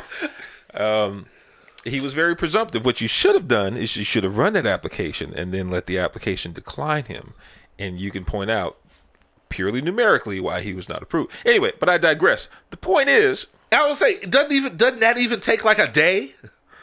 no, it's just oh, it's pretty quick. Okay, So- fair, fair enough. a little known fact, y'all. People know within seconds whether or not you're approved for a loan. Oh a, shit! a, a big part of a big part of that discussion is them trying to figure out how to tell you you're not getting that shit. Because I guarantee when people are approved for loans, very quickly, immediately, like, oh, got you, we got you approved. Let's see what we can do from here. If you're not, again, because I've been in this boat, I, there are times where I'm, as people are filling out the application, I'm like, man, I'm already trying to figure out how I'm going to tell them like this shit ain't going to approve them and I see that shit come up, and I'll still buy myself another ten or fifteen minutes, and uh, you know, try to explain to them. Like a big part of my job was trying to explain to people that they were not approved for things, right, but in a way that didn't make them completely feel like Lose shit. fucking shit. Yeah, it, it's it's it's a it's a tough job, but in this case, you know, it again. The guy didn't even run the application, so he knew what time it was. But imagine, like, imagine, like, this is America where you can you can help save all of existence. all of existence. And as you pointed out, he was the first person to come through that portal. He was the first one through the portal. On your left, Captain. It was him, then the Black Panther. Yeah. right. Shit. And you know, imagine going to the bank and like, hey, remember that time I helped save half of life in the universe? Remember that time? Because it just happened a few months ago, right? I got blipped out of existence, Yeah. and the first thing I did upon returning was save the world. Right. Um, well, uh, Mr. Mr. Wilson, it, it says here that uh, you haven't filed any taxes in the last five years. Yes, that's correct. Because I wasn't here. I did not exist. I wasn't here. I was saving the world before I left. Right. As a matter of fact, I got my ass whooped It's true. and vaporized, and still came back and saved y'all. Next to the king of Wakanda. Right. Um. So no, I don't. I. I you no, know, I don't have any financial history for the past five years. But you know, I. You know, I got this. And it's just like. So how do superheroes make money anyway? A valid question because it's one thing that it, it, it's one thing that's it's it's always been prevalent in comics, but no one ever addresses it. Well, eh, well, they, well, they have. Well, here's the thing. I, I don't want to. I don't want to get too into the black nerd problems aspect of my what I do, but historically speaking, um, when we talk about superheroes, uh, historically superheroes don't get paid because that kind of defeats the purpose of the superhero myth. The superhero myth is that the superhero traditionally, and yes, I know in this context, Tony Stark bankrolled a lot of that, but traditionally in the superhero myth, being a superhero is a thankless job. Yeah. You don't get anything in return. Sp- that's literally why Spider Man is Spider Man. Spider Man was notorious for having a terrible life, for ha- for saving all of New York, getting maligned in the press, and then coming home and not being able to help pay her, her aunt's his aunt's bills. Spider Man 2 was exactly this. Them sitting Right. in the bank, getting denied, not only getting denied for the bank loan, but not even being able to walk out with the free toaster they were promised and this having to turn around the same five minutes and save the same bank that would not give him a loan to save his aunt's house. That is a superhero. that to- is the thankless job of the superhero. Welcome myth. to that life. That's that life. Yeah. And it now it's different here because they were funded before but before Thanos. Anybody talked about how fucked up it is that like Tony Stark didn't leave anything to anybody? Oh well, he left Spider Man all his shit. What? Yeah, right. I mean, a kid that he just met, a little white kid that he just Little white kid. met. You know what I'm saying? Spider Man got all that shit. You know, maybe he still, maybe he was still salty about about Falcon side with Captain America during that whole Civil War shit. And he's like, "Yeah, when I die, y'all niggas ain't getting shit." All I know is all I know is Pepper sitting at home with all of Tony Stark shit. Pepper ain't worried about any of y'all motherfuckers. she like, "Who this?" Pepper, and that was, and that's the other thing that f- factors into these stories. Pepper ain't worried about y'all, mostly because it is very unlikely that we that we will ever see Gwyneth Paltrow in a costume in a superhero costume again. and true to form, true to form to like the new to what people you know when people satirize the new feminist movement. Uh, Pepper Potts sure did show up for the fight, and do her piece, and then she's like, "Oh, my, my dude is dead." Bet. and was out. We never saw her again after the funeral. But I bet you, I bet you, she's a social justice warrior taking all the credit for that shit. she got the little, she got the little pink panties on her head. yeah, I, I stood there with a group of very powerful women, and, and we were the first in line uh, to help this little boy who was running with this gauntlet. I would pay money to see that picture because, as it is in real life, Gwyneth Paltrow just perpetually looks like she just smelled something awful. Somebody, somebody needs to write some fan fiction with that whole that whole clique of like the feminist Avengers Oh God! and and like Pepper Potts coming back to take credit for everything, Oh shit! and then Tessa Thompson's character being like, "Bitch, you did what now?" Shuri, uh, uh, uh, Shuri and uh, Okoye ain't having none of yeah, that shit. like what the fuck? This this white girl crazy? Man, Okoye has the best. Are you fucking kidding me? Yeah. Face.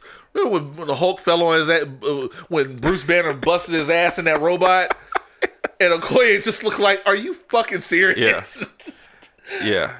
but yeah, all that to say, Coming to a new fan fiction, Feminist Avengers, soon to be banned. oh man, we yeah we yeah they would they would cancel that shit. Uh, Um, all that to say, and on top of that, cancel culture Avengers. They- oh, the stories shit. write themselves. oh, oh, we're gonna do an episode called cancel culture. Shit, that's the name of this episode. That is the name of this episode.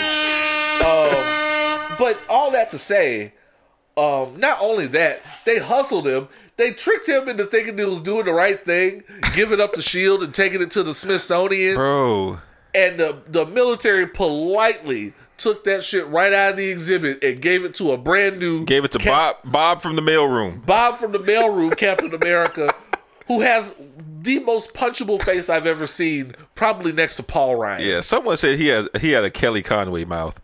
Like, and I can't unsee it now. Oh man, you know, I to this day I just told. Uh, shout out to my sister Latanza. Um, I I told her that uh, Derrick Jaxn looked like the R and B version of Draymond Green, and she she cannot unsee it. She cannot unsee it now. he just looked like what if Draymond Green was singing "Meeting in My Bedroom." Wow. Does Derrick Derrick Jaxn also breathe through his mouth? Probably. Because Draymond can't close his mouth for shit. that was unproductive of me to say. Well, the, the stupid people are like that. 50 Cent don't ever close his mouth either. 50 Cent ain't closed his mouth since uh, 2004. Since he got shot in it. Ooh, oh, oh, oh. Yeah. Oh, too savage, too savage. Mm. Well, no, no, that's not too savage. Well, that's a great place to take a break, actually.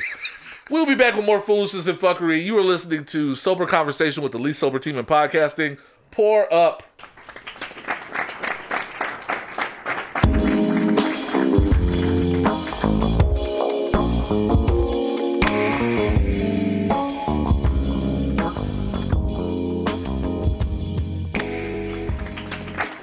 And we are back. We are black. We are opinionated. I actually did not realize uh, exactly how drunk I am.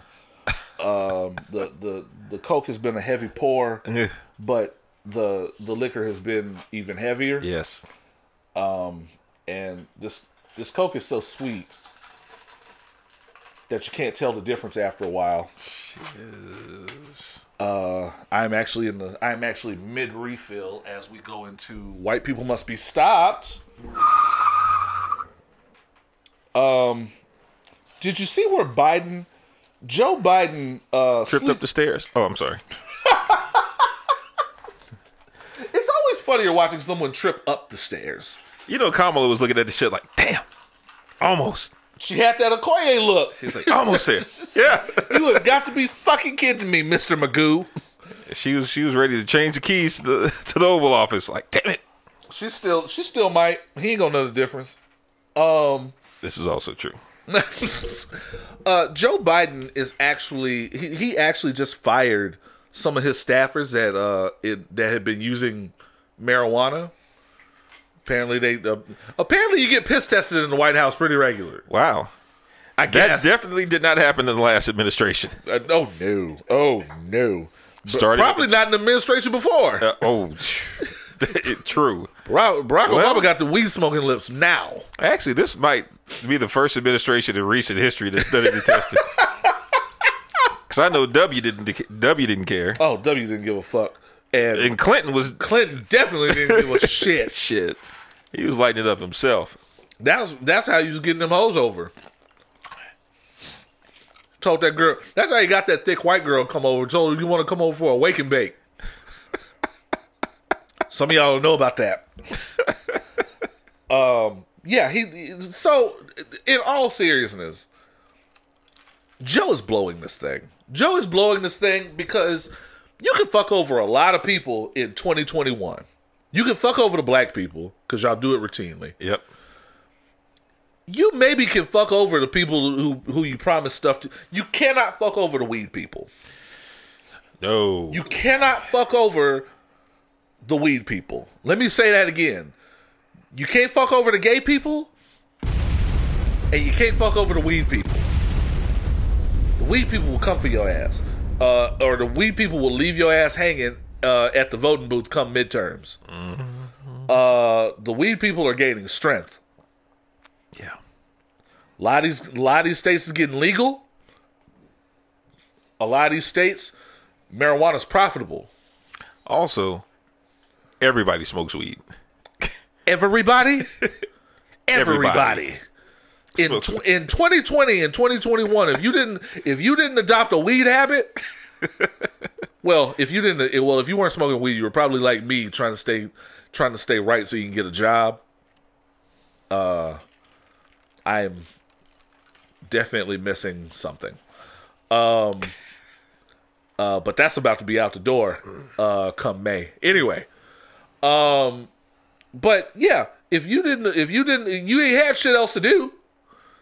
You ain't had shit else to do but work from home and get high, Right. And that's gaining strength. And more of these states are getting legal, and that shit is getting super profitable. I keep up with stock market. That shit is getting profitable. Look, you can't fuck over these weed people because the more because the more money weed makes means the more money the government is going to make mm-hmm. off of it. They about to tax this shit like like like alcohol. one of the benefits all right? ah, went down the wrong way. One of the benefits of, of working from home for a lot of people, not me, Okay. because I would never do that. But for a lot of people, one of the benefits of working from home is that you could light up or drink while on the job without repercussion. Again, I am not one of those people. I am not one of those people. I will say that someone in my Call of Duty team, who shall remain nameless, does it routinely while playing Call of Duty, while keeping their mic and camera off in their meeting. Uh, that's a lot of multitasking. I would never, ever, ever do that. But I, I feel like it is ill advised um, for him to take such action against people, especially when part of his campaign uh, made at least half hearted promises to create a pathway to legalization um, for marijuana. This is true. Um, but more importantly, as you said, don't fuck with the weed heads. Don't fuck with the weed heads, because you need.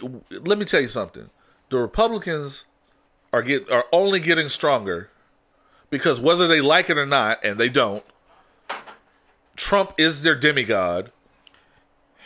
Whether they like it or not, he's he's their party's most powerful entity. He's very likely to run again. And as it stands, the Democrats do not have a champion. And Biden ain't it.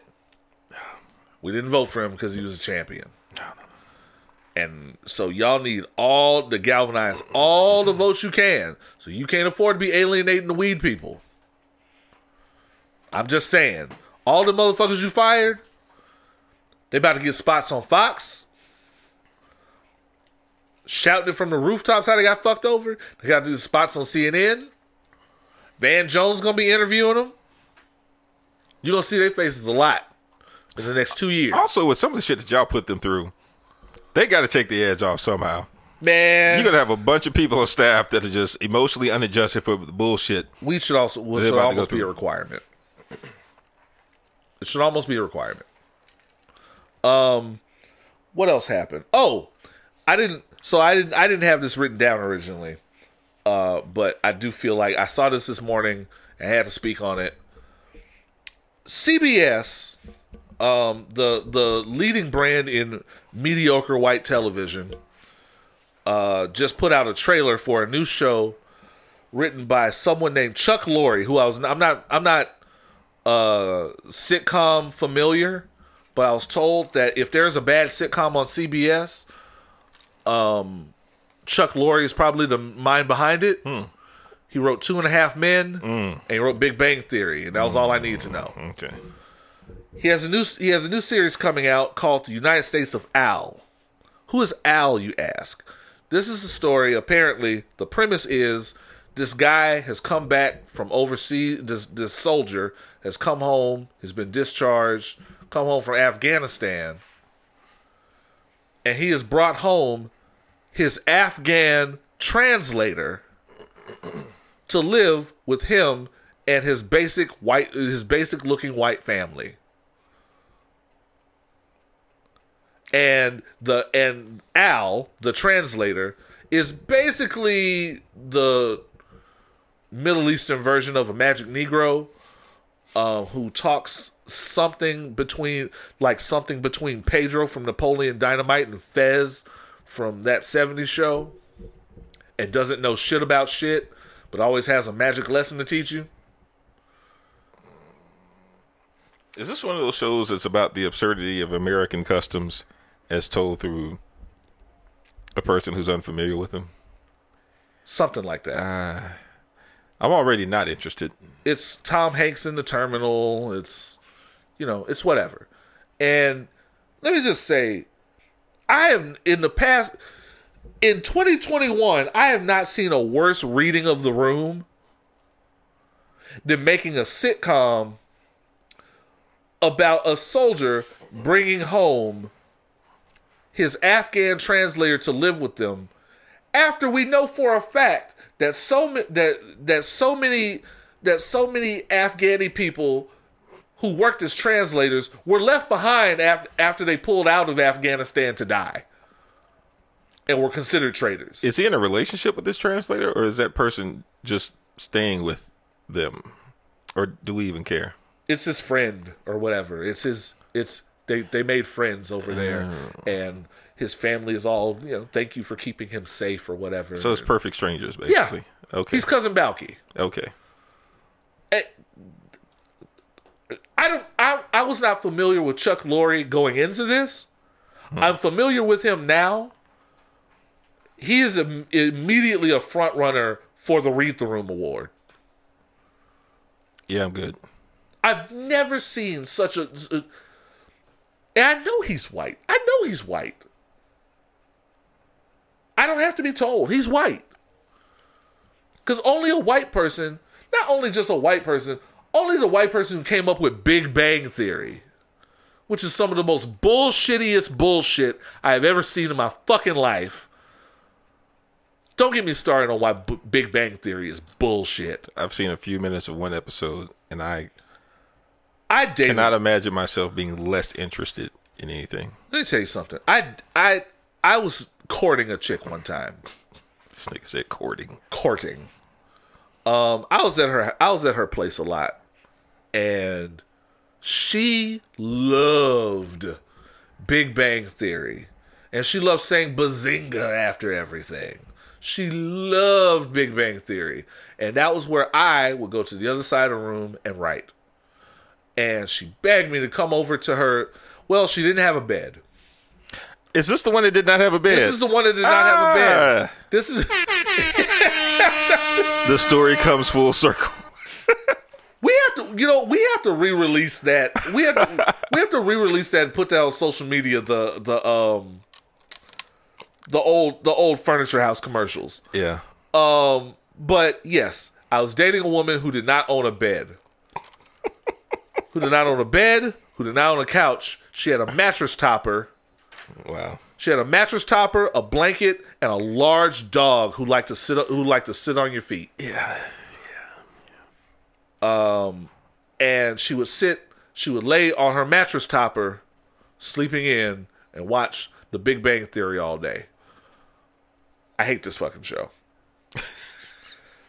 I don't want to say this is the reason we didn't work out. It is a contributing factor. It's. I mean, the no furniture thing might also contribute. Look, her titties were big enough. I was willing to fight through it. That is something to consider. I was I was willing to fight through it. She had some big titties. I was, uh, but big thing, Big Bang Theory was the line. Big Bang Theory, that was the line. It'll show you as a young nigga how much I was willing to put up with. So you're saying Chuck Lorre must be stopped? Chuck Lorre must be fucking stopped. That's all I'm saying. Send your racist stories, send your real life racist encounters, um, along with your uh, along along with this- any stories you think we've missed, questions for myself, D. Randle, any guests we have on this podcast, please send them to opinionswhileblack.com. Uh, please send them to opinionswhileblack at gmail.com. Also, uh, visit the new and improved opinionswhileblack.com where you can find links to uh, other ways to listen to this podcast, merch, and more information about the least sober team in podcasting. We'll be back with your listener letters and top three STFUs. You are currently listening to Houston's most savage podcast. Pour up.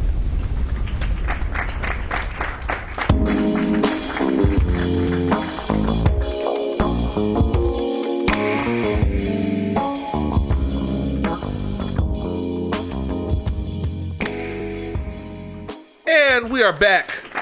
We are black. We are opinionated. And clearly, I'm and obviously I'm drunk. I haven't talked about that. I haven't talked about that girl and that lack of and, and her note and her mattress topper in a while. In quite some time. At least since the old studio. Yeah. Um oh God, them Houston that Houston Furniture House commercial. We have to we have to find that and repost that on uh on the the the Instagram for shits and giggles. Yeah. uh, that was definitely one of the funnier times we've had doing this podcast. If somebody, uh, that's one of them I, I forgot about. If somebody asked me, somebody asked us at the end of the year what was one of our favorite moments, that would be a favorite moment. That was hilarious. That, that's some real shit too. if ever there was somebody that could that could do an advertisement for why you need furniture, I would definitely be the person after that unpleasant experience. Yeah. Because everybody at some point in their lives dated someone or attempted to date someone that was severely missing something in their place of residence. That girl was severely missing everything. everything. And, and and and just to show you how fancy she got when her when her parents came over, when her parents came for her graduation, she pulled out the air mattresses. Wow. She got fancy on them. Wow. She fancy, huh? she did. She didn't even get like hand me down furniture like the rest of us. She was like, "Oh my god, my parents are coming. What are they gonna say?" And sure enough, she because Walmart on what that Walmart on Westheimer, um, where where the old movie theater was, Yep.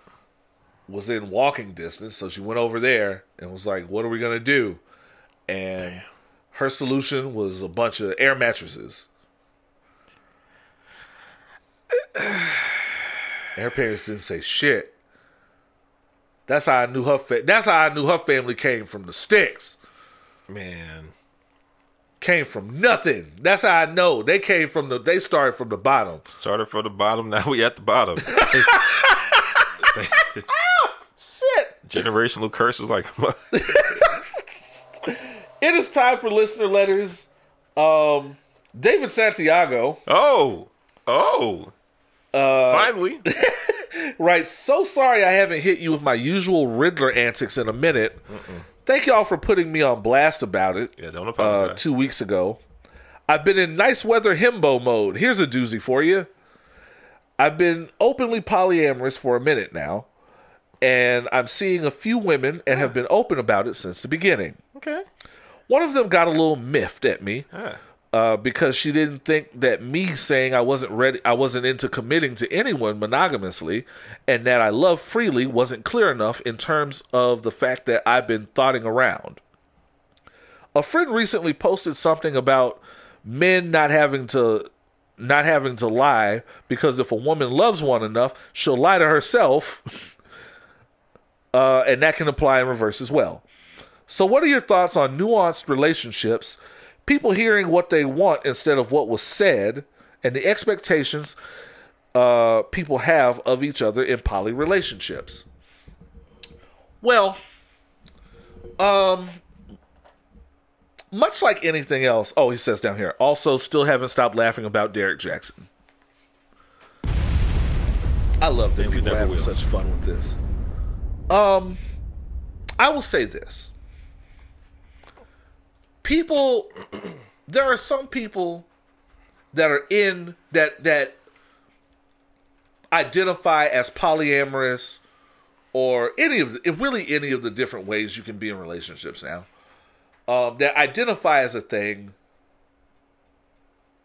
because they've had that talk with themselves there are people that identify as polyamorous because they've sat down and they've looked at self and they've asked themselves some hard questions um, about who they are, how they how they fit in certain relationships, why they weren't comfortable in that in that previous model, and why they're comf- and and what model they could be in to be comfortable. They've had those they've asked those they've had those talks, they've asked those questions and they've did they've done the real self-work.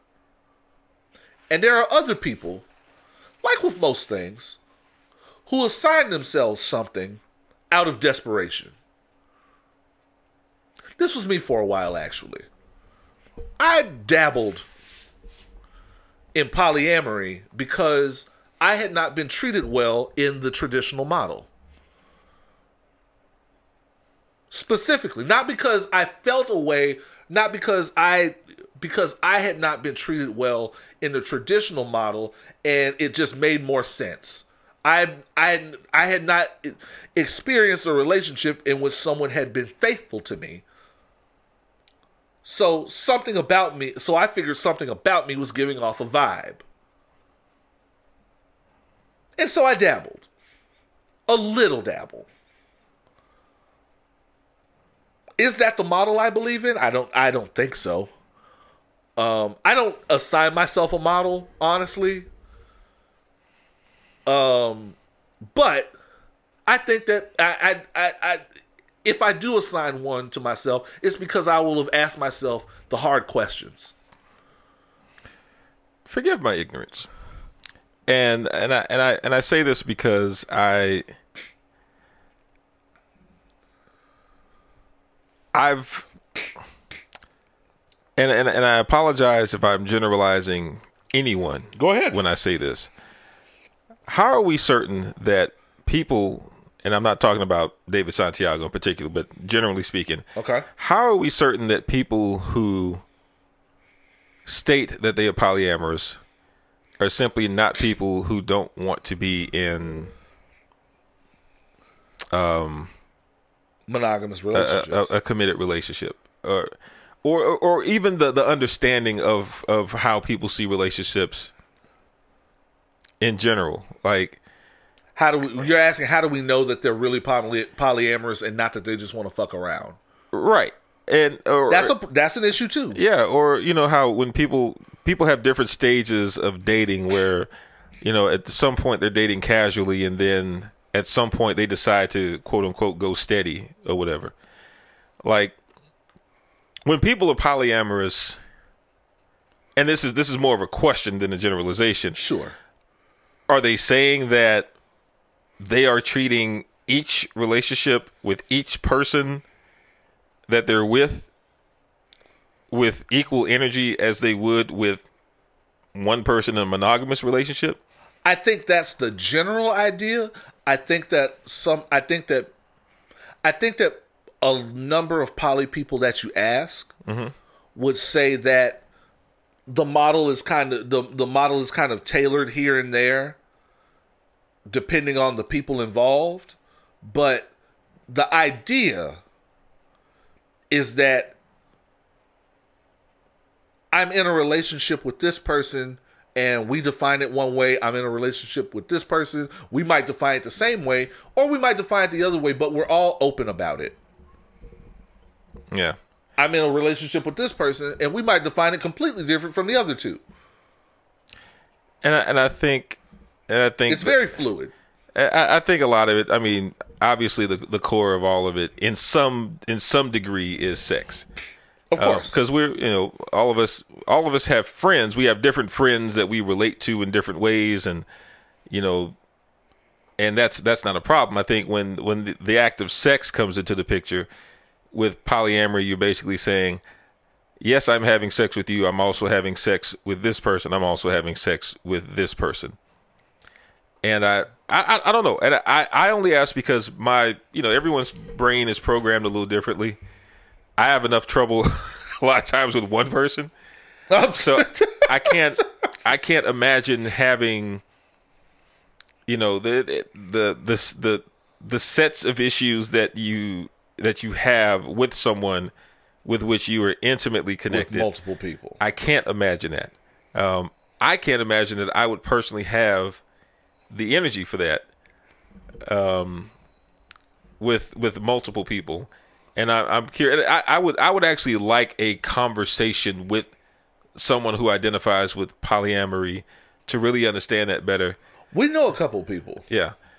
I mean, obviously, I mean, David Santiago is one Well, of them. uh, as it turns out, apparently Houston is a thriving poly city.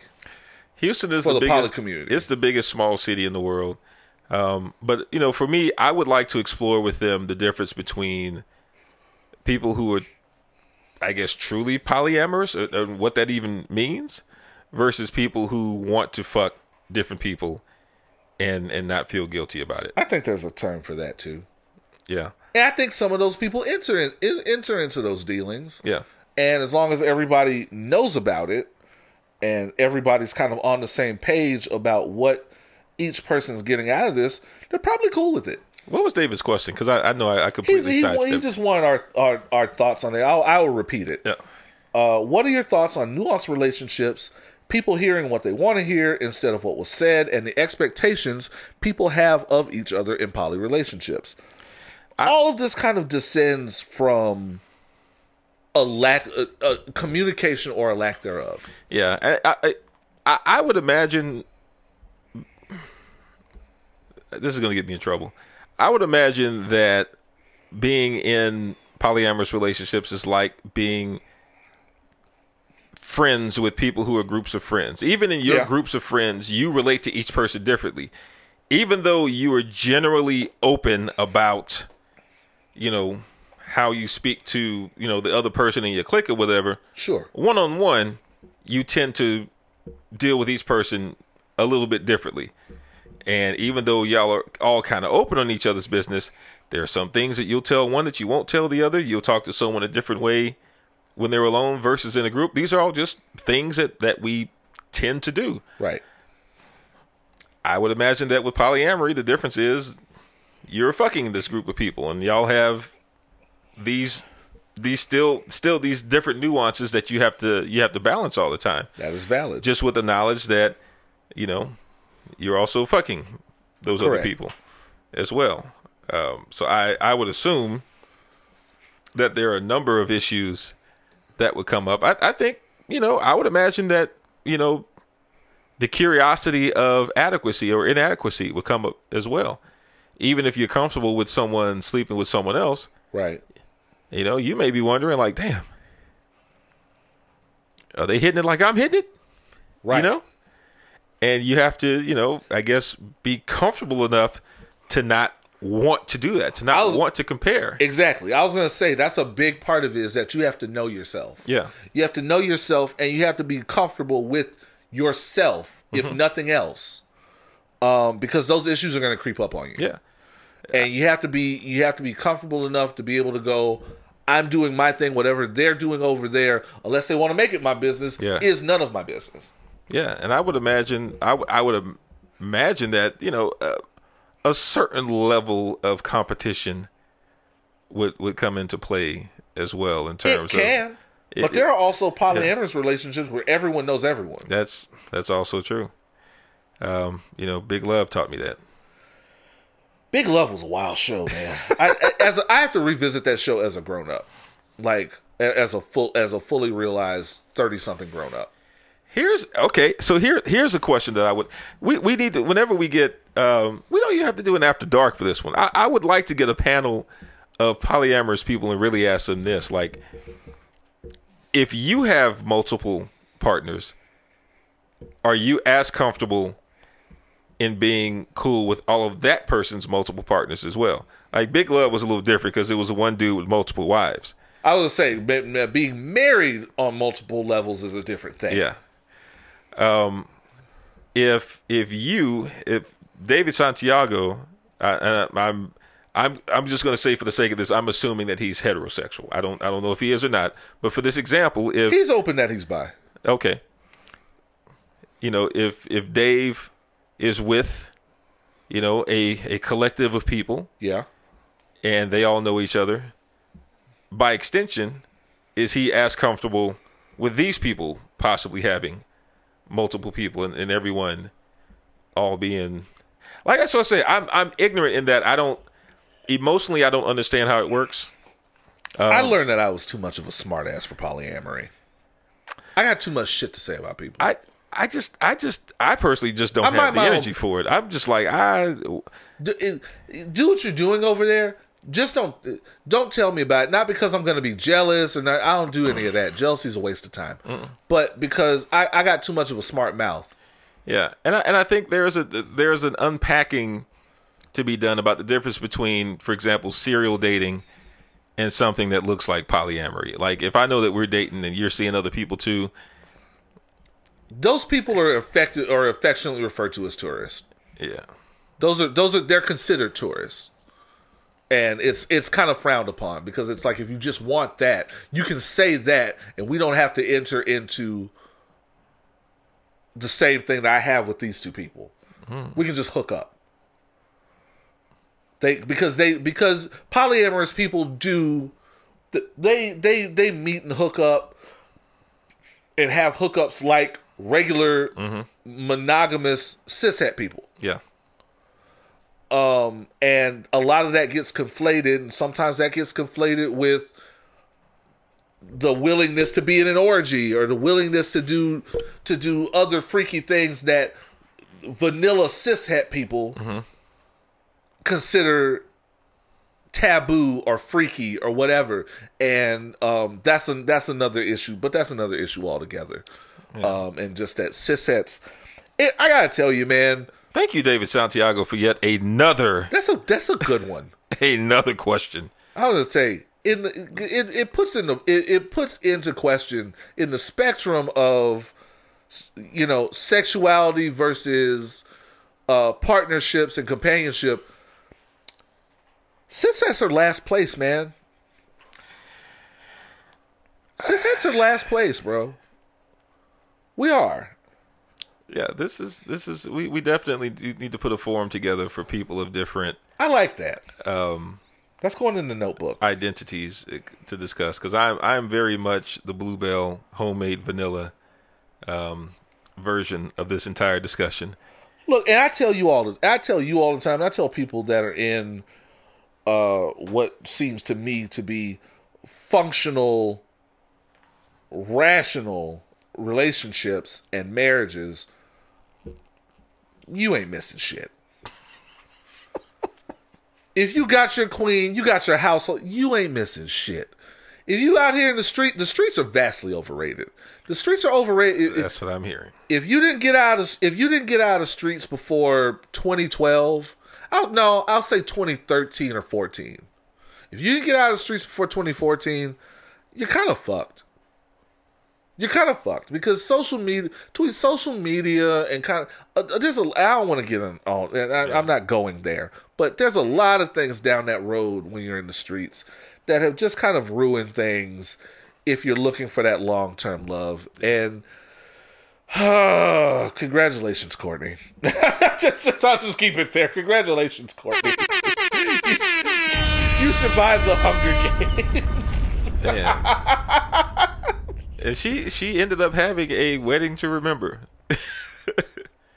right? Like she'll you she will definitely never forget that. It is worth repeating that her wedding made the New York Times. Yeah. I'm just, I'm just saying. Damn it, I was supposed to be there. Uh oh, um, what? Oh, what's her name? Uh, this is kind of not really a listener letter, but Danny from Click the Comments definitely enjoyed our fuck his friend joke, and they and she was like, y'all just got to have us back on. She was like, y'all just got to get us back on. Um, Okay. I'm a, I'm afraid. they can, they're welcome back on anytime, but I'm afraid. Wait, who was Danny on with? mm She just said y'all got to have us back on. Is she talking about? Is she talking about having the the, the click the comments I crew? hope not. I hope not. That's that's a lot of. I'm good because I just you know I know you're good. I just press record. and they will shoot you. uh, And they, you're good, and they will shoot you a lot of bail. yeah. Me, You on the other hand, me, I'm in the deep end. I'm sorry. I, you know what? I'm a single. I I am a single cishet. I am a single. Well, I'm a cishet male. I'm a cishet male, so I'm in trouble. You don't even have to go into the relationship. I'm just letting you know now. I'm a cishet male, so I'm in trouble. You're gonna be looking at me like, "Help me out, bro," and I'm gonna be looking down at these controls like, "Man, we. that volume button needs to be." Oh, what you say, man? I'm in the water with the sharks, man. um, because there's a lot of shit that they don't that that I I would have to explain to them. Uh, yeah. Uh, Tales to Enrage got a quick one. Um, he says, "Are either of you horror fans? And if so, what are some of your favorite pieces of horror media?" Ah, yeah, It's a good one. It's it's actually a good one. a Um, one. I like that. I guess I'll go first. Um, I, I, for me, it's it's tough to say now because there's not a lot of horror, like traditional horror, right now, that moves me in the same way that it used to. Um, and I'll, I'll divide this question up into two parts. The, Okay. the first part of it is, you know, when I was younger, I was much more into it. Um, the top of that heap probably being Nightmare on Elm Street, uh, mainly because I was very young when it came out. Oh, yeah. had I I I, I was not supposed to watch that movie Not at that at age. all. And the same night that I watched the movie, I actually had a dream with Freddy Krueger in Oh it. shit! So you know, imagine that. And that's that's some horrifying shit because I you know I really thought that I was gone. Um, and also you know Texas Chainsaw Massacre, the original version. Ooh wee! That one kind of fucked me up just because it because it, the, the the thing about that movie, even to this day, just watching it is so raw and gritty and visceral, and I think the cheapness of it makes it look Makes it look realistic. yeah more realistic. Um, and you know, at the time, The Exorcist was was scary. That that shit doesn't do anything to me now. But you know, growing up, I was I was much more a fan of horror and more particularly gore. Like I was. yeah. I don't. I, I had a weird obsession with the Saw series up to a certain point, just because I, I like seeing you know creative ways that people get fucked up, but I wasn't scared of it. Um, as I got older, I progressed more to when I occasionally come across it things that that classify more as psychological horror. Correct. Okay. So Fair you know enough. newer movies like The Witch, that came out a few years ago you know movies that they don't really they don't really have like the jump scare factor but just the the psychological aspect of what the fuck is I didn't going watch on all of that, but that was fucked up. um you know movies like hereditary which you know make you kind of feel Yeah. uneasy yeah. those are the types that I'll I'll watch now and like all right you know okay I can kind of get a kick out of it because for me it's it's a lot about what you don't see and what's implied versus what's in your face.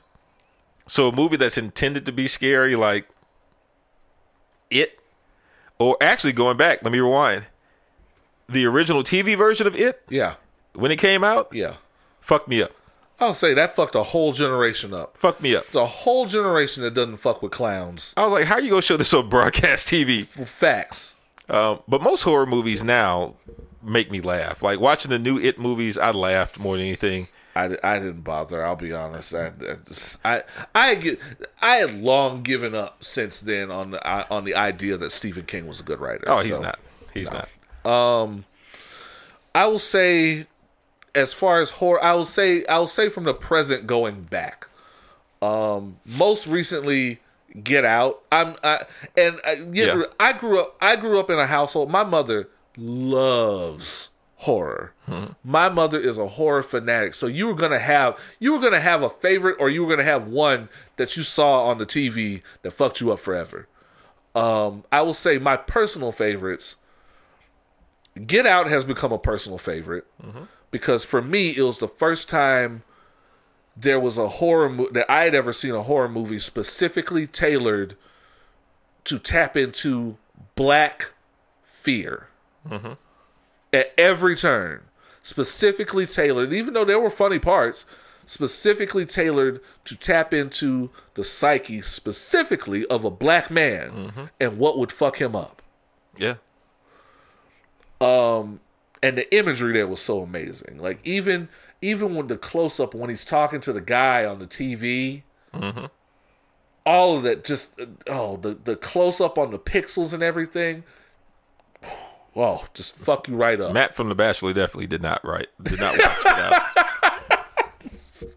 Matt looking for a rose. Um, keep the keys, Rose. I, you know. um, uh, Saw was a turning point in horror for me. Um, again, psychological to me. It was go- there was gore, but there was also a psychological element that kind of tapped into the nature of um man's need to survive and that tap and that tapped into where morality goes from there. Yeah. The first Saw movie. Yeah. It kind of it kind of all went to shit after the It was a gore fest after that. And and and I will say this for for all the cheapness of Saw, you, you're absolutely right. It it does tap into the study of morality on a, on a very on a very basic level, but it's it's very potent right. at the same And where time. it's prioritized against survival. yes, Um, I will also say video. I I don't know if you count Videodrome. Uh, well, anything from Cronenberg in my book is horror, but Videodrome because I fell asleep to it one night when I was young. I fell asleep with the TV on, and Videodrome came on. That is not what you want to hear in your sleep. to this day, it is, and then watching it, I don't know what I dreamt of that night, but I know it. I I recognize the sounds of Videodrome as such Yeah. that if I hear that, I go into anxiety. Um, so there's that, and then there is Alien. In my book, Yeah, that's one. Yeah. the first one, Alien to this day is one of the most terrifying fucking movies ever in the history of cinema. Yeah. Honestly, Ridley Scott, that is a once in a lifetime genius production from top to bottom. And it's generational because my dad remembers it, it sticks out in his head as such because when he was dating my mom, he walked into her apartment one night and she was watching it. And he stuck around for when the thing for for when the alien jumps out of uh ash, I guess. Yeah. And he was like, "No, I'll be back. I'm I'm gonna go to the store and get some cigarettes." Um, this is before I was born, of course. Yeah. Uh, yeah, I'm going to the store. I'm gonna go get some cigarettes. Uh, you tell me when you're finished with this. they tell this. They used to tell this story all the time. Um, Alien was so brilliant on so many levels because it broke so many tropes, especially where like Ridley and, and the the Ripley. The only thing I, the only thing I've ever held against it, Ripley did everything smart. She did everything right. Mm-hmm. The only thing I've ever held against I've ever held against this movie was that Ripley turned around was off and she turned around to go back and get the fucking cat because it's horror. Because it's horror, you have to go back for something. Yeah. That and they fucked off Yaphet Kotto. Rest in peace, Yaphet Kotto. They fucked off Yaphet Kotto because he had the nerve to try to save old scree- old uh, nervous do nothing ass screaming ass Lambert, who screamed the entire fucking movie. I always that's that's one of my least favorite characters of all time. She was so convincing. I hate that character so much. Yeah. She didn't do anything but scream and contribute absolutely nothing, Nothing. to fighting the alien. Um. So yeah, that's mine. I actually, Um, I do want to throw in one more thing. Uh, I'd be remiss if I didn't say that. I do think that Korean horror, uh, Korean horror movies are are kind of the genre that that follows in uh, the same line that we were talking about with the first Saw, in that a lot of Korean horror movies um, do focus on some of the like the more moralistic aspects of horror. Um, like audition. oh, audition, uh, the Handmaiden, uh, Three Extremes was another one. Um, Old boy. Is does old boy count? I don't know if Old Boy counts, but it, it was a good one. And and most recently, like Train to Busan, which is I still haven't watched that. you got to watch it. It's on Netflix, isn't it? Yeah, yeah, It- yeah. It okay. is. It is. Uh, yeah, right. it technically qualifies as a zombie movie. One of the, one of the best zombie movies I've ever seen, though. Be- Okay, I'm in. Besides it being like very good in terms of action and all that, it's again another study of a certain theme. I'm not going to spoil it for you. Okay, okay, I'm But- in. but again, it's not. And a, and a lot of Korean horror stems from some type of underlying moral theme Uh-huh. that they're trying to convey. Like The Handmaiden, I think was it was a statement on like 1930s occupation by Japan or something. Um, yeah, the audition was, you know, what it was. Audition was fucked up. Yeah, Um, isn't that the one that got rejected from Masters of Horror? uh, maybe so. Okay. It was, it was, it was, it was fucked up though. Um, Craig Lindsay might be able to tell me. I don't know. Yeah. I'll, I'll ask him. What up, Craig? What up, Craig? Um, Good question. Very Tales good question. See, y'all took a week off, refreshed. came back with the real shit. Came back hitting us with some real shit. Salute, salute to the listeners. And of course, um, oh, I, I forgot. Uh, Brandy Michelle hit us up on uh, Instagram and was like, "Go in, uh, go in on these relationship experts." Um, you know, I'm always, you know, I'm always down to do that. I definitely gave them their due. Yeah. Uh, hope you enjoyed it. yeah, we, we kind of did that. Raised my blood pressure a little bit. Fuck them all. They're just trying to get the draws, y'all. I'm It's true. y'all. Trying to get the draws, just trying to get, the draws. book sales. Um, that's it. Um, thank you guys so much for your contributions. Y'all know what to do. Social media. Where to find us on social media, opinionswhileblack.com, opinionswhileblack at gmail.com are the definite ways to get in touch with us. Uh, time for the top three STFUs. Who are the three people in America that need to shut the fuck up? Shut up! We have a runner up.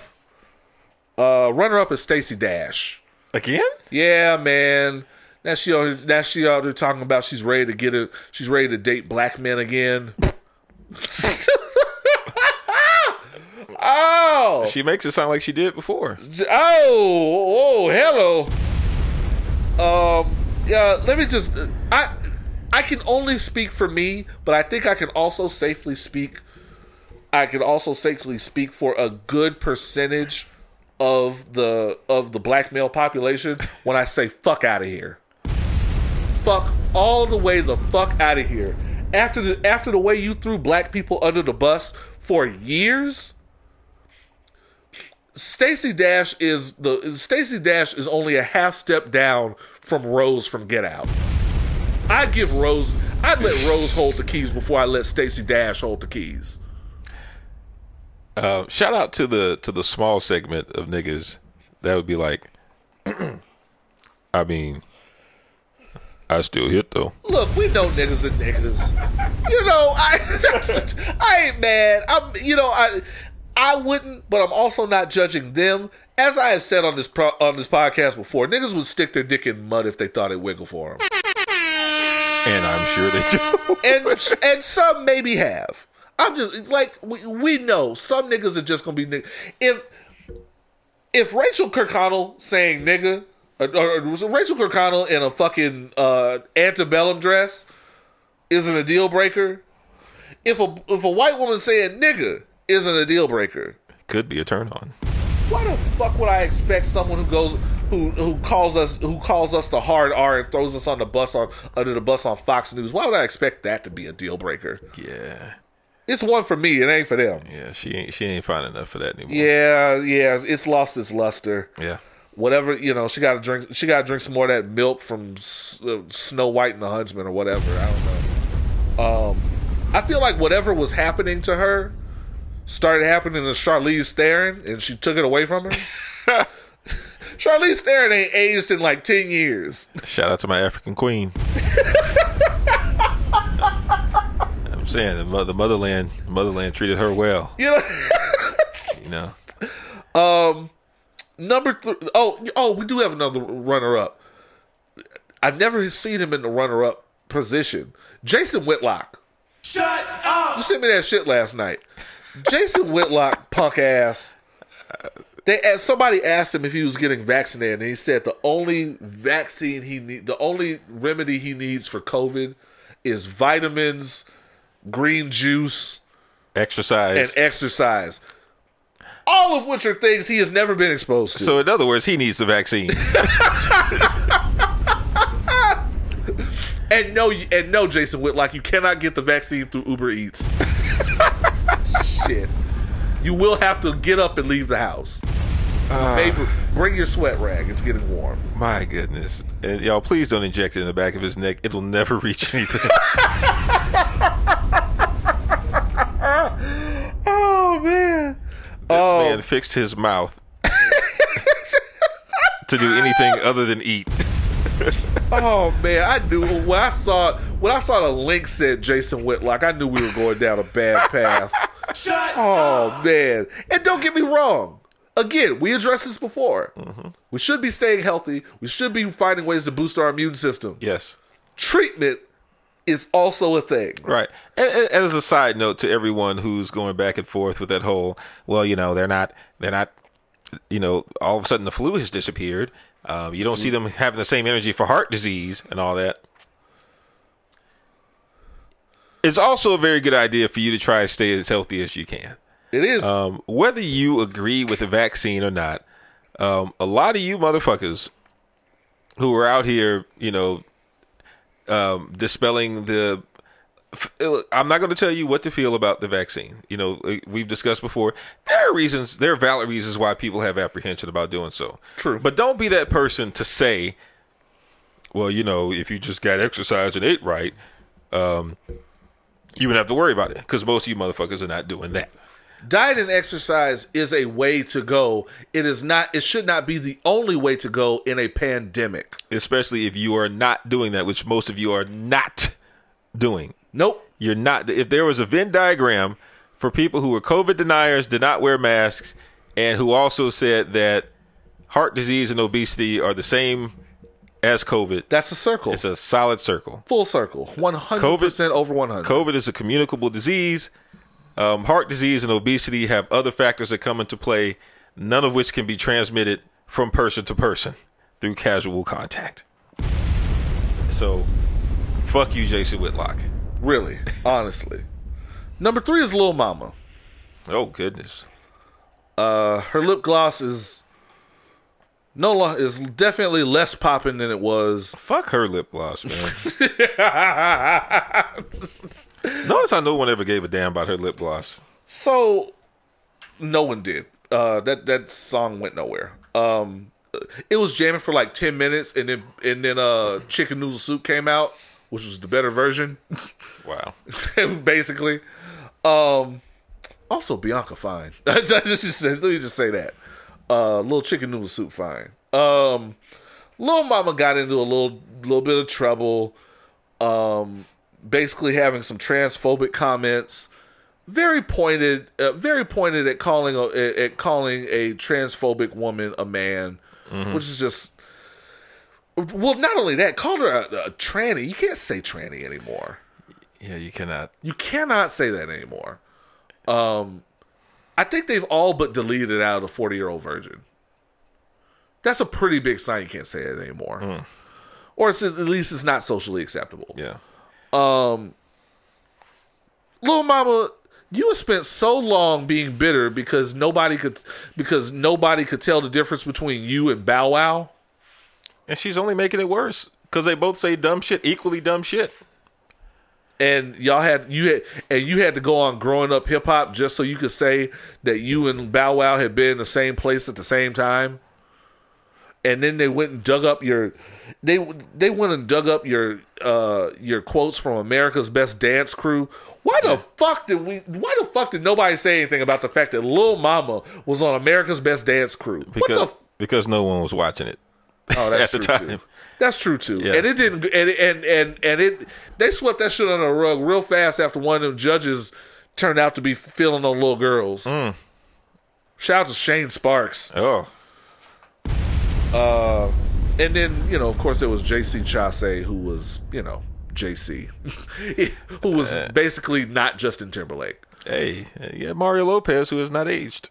Mario Lopez has not aged in like 15 years. Shout out to HGH. yeah. Little Mama told a trans woman who's one of the dancers competing on the show, um, she she was not pleased with the woman's performance, and said, She forgot that she was a man. "I want you to remember that you were born a man."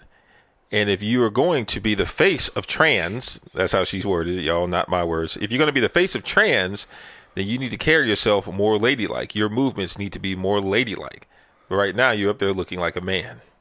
I have never understood why people feel so compelled to needle these people about what they are and what they aren't. Because it doesn't affect you in any way.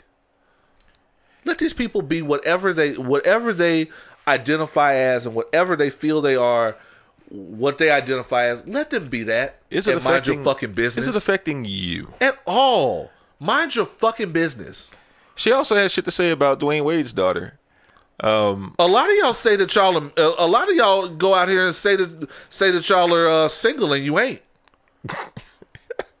and we don't say shit to you. Single when my wife isn't around. You know what I'm That's- saying? that's We, kind of shit y'all say. I'm yeah, just saying. She said, you know, kids are too young to vote. They're too young to drink. They're too young to make a lot of other decisions, but they're they're old enough uh, to decide to change their genitalia and genitalia. I say genitalia. That's my countryside coming out when I drink. Little Um, Mama still gets carded. Huh? Little Mama still gets carded, and just barely. That's why she mad at She's that. old. Hold up, man.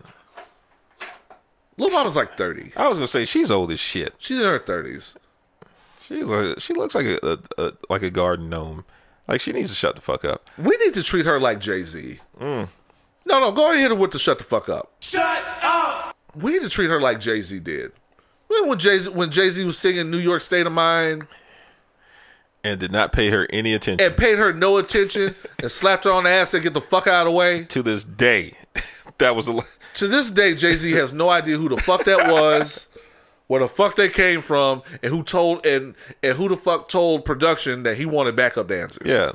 Can someone get the help off the stage, please? Who the fuck is this? Yeah, little mama gotta shut the fuck up, honestly. Shut Um number two is Quavo. Aw. If Quavo hadn't said anything, Aw. if Quavo had not said a single word this week at all, he would still be on this list for blowing it with Sweetie. I consider him fucking up with Sweetie about like D. Randle considers Eric Benet fucking up with Halle Berry. I mean, I don't. You didn't have to do much for you. Yeah, I don't. I don't. I don't know how high Sweetie is up on this on this on this ladder. But Halle Berry, you know, Halle Berry was the pinnacle for a while, and for any man to fuck that up, whether she's crazy or not, for any man to fuck that up at the time was inconceivable. Especially for someone like Eric Benet who could not stay with Halle Berry because he had a sex addiction. Because he had a sex addiction and wasn't taking it out on Halle Berry. So if if Sweetie is this generation's Halle Berry, then Oh well, okay, maybe not this generation's Halle Berry, but to fuck that up, uh, that your stock got to slide a little bit. And and honest, let's be honest. Let's go ahead and be honest right now. Cardi and Sweetie are the only thing keeping the Migos relevant right now. When was the last time you was really fucking with a Migos joint? Exactly. Very good. okay. Only thing keeping Amigos relevant at this point between them and Popeyes, them Popeyes, Do they still have the Migos pack at Popeyes? uh, they don't have the Migos thing anymore. It was Well, the then- last thing they were kind of known for. well, then that's not relevant then. that and maybe maybe if you listen closely enough, uh, the Winter Soldier trailer song. Uh, I just remember that because it was on a really bad Mark Wahlberg movie that will be forever burned into my head. Um, but that's all. That's it. Ain't nobody keeping them relevant except Cardi and Sweetie. And if ever there were going to be somebody to keep me relevant, God damn it, I would want it to be fine ass Sweetie. But then, after she said on social media, I'm single, I'm tired of the lies, I'm tired of the bullshit. I know. Uh, tired of the lies, tired of the bullshit. He gets on and tries to flip it in a very in a very offset y'all won fashion and says, You are not the woman I thought you were. Wow. Trying to flip something he fucked up. And you fucked up and you fucked up right before the summer. That's perfect because Sweetie about to be out here stunting on your ass. so the picture of him being knighted by Future was actually on point then. it makes sense now. You're not the woman I thought you were. Sweetie didn't give a fuck. She quoted that tweet and said, "Take care." Look, I'm gonna call it what it is. You know, the world's starting to slowly open up again. Um, you know, it, it, it's it's it's probably time for people to you know to start moving out and about. It's true. It's Just true. like the homeboy that I had that used to break up with his girl before Christmas and get back with her after after Valentine's Day for like three years in a row. Quavo knows how he's playing his cards. He, he's trying to leave his options open when the world opens up again. You know, he had you know he had a little pandemic situation. You know, he had to you know had to keep a safe deposit box. He saw Ari Lennox getting a summer bite together, and he, he out here trying to get back in the game. I'm just saying, you know, I am too. It's, I understand. you know, Migos is probably about to get back on the road for the first time in, you know, over a year. And, you know, maybe he just doesn't want to be held down. Um, not sure who he thought she was prior to this, but I can assure you, she's the same person that she's going to be in like three months It's true. when a Michael B. Jordan esque dude is knocking on the door. Let Kofi get out here, and you know what I'm saying. Uh, Quavo, Quavo got to shut the fuck up, bro. Like you, you, you can't draw them par. You can't, you can't be moving parallel to Offset like that publicly. Y'all, y'all already kind of getting irrelevant, man. And and you know, Offset good. Offset good For now, for now. Takeoff is, uh, I think he got an open case somewhere. nobody cares. No one cares. So you know, y'all gotta y'all gotta keep that ship right, man. Y'all keep the bag coming in. Um, and the number one person who should shut the fuck up. This should be no surprise by now. Is the Bachelor's Rachel Kirkconnell, otherwise known as Becky with the Clan Hood. uh, Becky with the Clan Hood definitely got to shut the fuck up. We, I think we've uh, we've established that um this even before the racism, this this is a fucking airhead. But adding the racism in makes her look like twice the airhead because how old is she? She twenty four. Y- yeah, according to the clip that you showed me, like literally everything I know about the Bachelor came from you. Oh, okay, fair enough. But yeah, I think she was 24. bruh. And here's the thing, and this is why people are so hard on Matt James and dragging him so bad this past week. Nobody, nobody's really upset about you entering into an interracial relationship. Not for real, Especially since his mother's half white. It- it- right? Because his mother's Or his half mother's white. white. He's half white. His mother's white. I've always said that this is a sliding scale based on attractiveness because because let's keep it real. There's the possibility that someone would fuck Matt James. Mm-hmm. Jordan Peele is in fact half white and married to a white woman, and no one gives a shit because no one wants to fuck Jordan Peele. That is true. If Jordan Peele looked like Trey Songz, they'd burn his house down tomorrow. That's just my little bit of realness on that. But even aside from that, if you're going to enter into an interracial relationship, there should and usually is the race talk. Yeah, you got to have it. It's got to be had. It's usually not easy. We we I remember us reporting on Eve and her and her husband having a real rough day Yeah. having the race talk. And that's the way it's supposed to be. There are going to be some uncomfortable truths that your white counterpart probably isn't ready to hear. You know who's had that talk? Serena Williams. Serena Williams definitely had that talk because her husband know when to shut the fuck up. Hey, he he was he was acting in accordance when Real he was talk. at that game. Real talk. Get get it. It's it's not getting married. It's staying married. Yeah. Um, I would also imagine that whoever Rihanna dates also gets the talk. And her talk is usually like, nigga, don't fuck this up. I was gonna say, ain't a lot of talking on the man's side. You ain't gotta tell Rihanna ain't gotta tell me shit. Not a nothing. Whatever you like. if you think I wouldn't be hopping around hopping around on one leg, barking like a dog, fucking with Rihanna, Carrying her purse for her. you got life all fucked up. shit. Um, As long as she keeps you draped in big nigga clothes. You nigga, you know it. Um, Rachel Kirkconnell, and it, so I tried to give Matt James the benefit of the doubt, even having a white mother, that the race conversation was had, and it not for nothing. uh, Matt James's brother, John Scorpio. In case we didn't say this on air, John Scorpio is a nigga. I was when you brought that to my attention. I, I, I became upset, and I, I was upset because in all these weeks that you've been telling me about Matt and his adventures with The Yeah. Bachelor, he had a Jamal the entire time, in his family, an older brother. an older Jamal. Facts. with plaited hair, who wears Dickies. looked like that. He looked like that big brother from the from the wood. Yes. He should know better. And you know what? I know I know I know for a fact that after that show was done that his brother spoke to him because the next time he appeared on national television this man had a full A beard. a full beard. That was a beard for your ass, and and put beard oil in it. Yeah, That was a shiny beard. did not comb it. Did did not comb it. Did not edge it up Nope. under the lip. Uh, that was a that was a beard. That was a depression beard. That's why he didn't comb it. That was a depression Yeah. beard.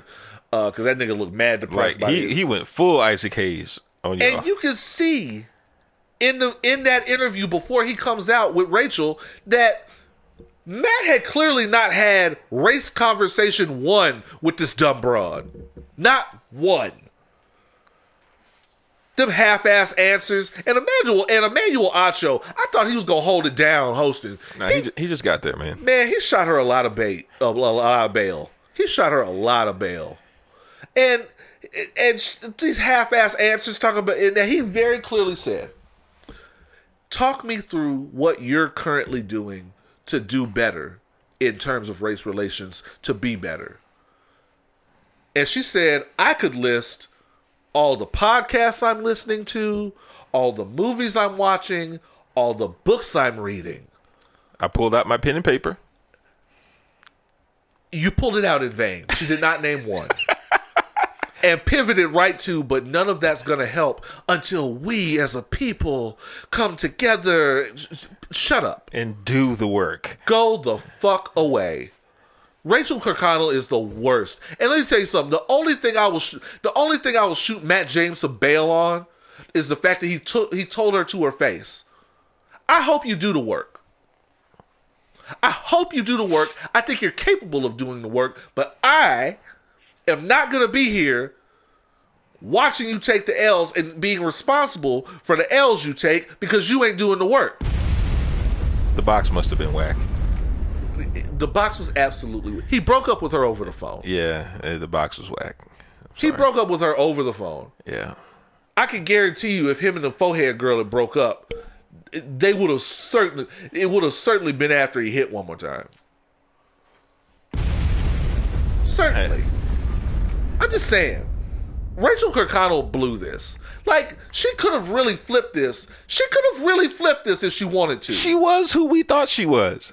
Well, she could have, but see, and and the, with the history of the Bachelor having uh, being terrible with black people and race, she had all the leverage to flip this into hosting something, into being the new Bachelorette, into anything. We have to remember one very important point.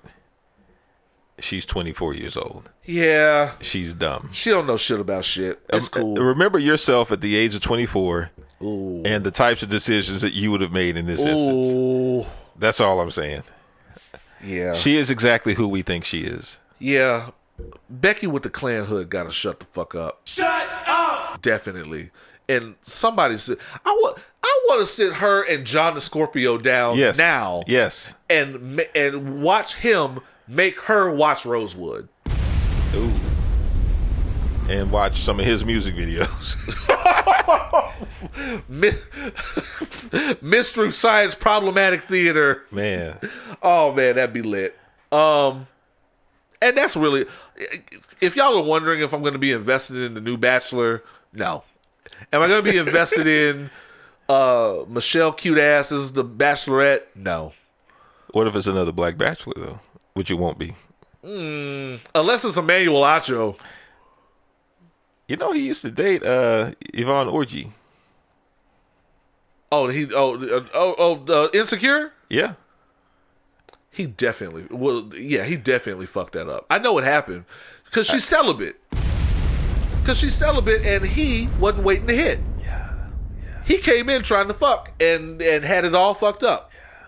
I know what happened. I know what happened. He I, I've been there. It's cool. I get it. Uh, D. Randle, have we done a podcast? We have certainly done a podcast. We did a fucking podcast today. Um, I want to thank everybody as Wait, usual. Before you do that, yeah. we forgot. Shout out to Troy Finner. Oh, that's right. Yeah.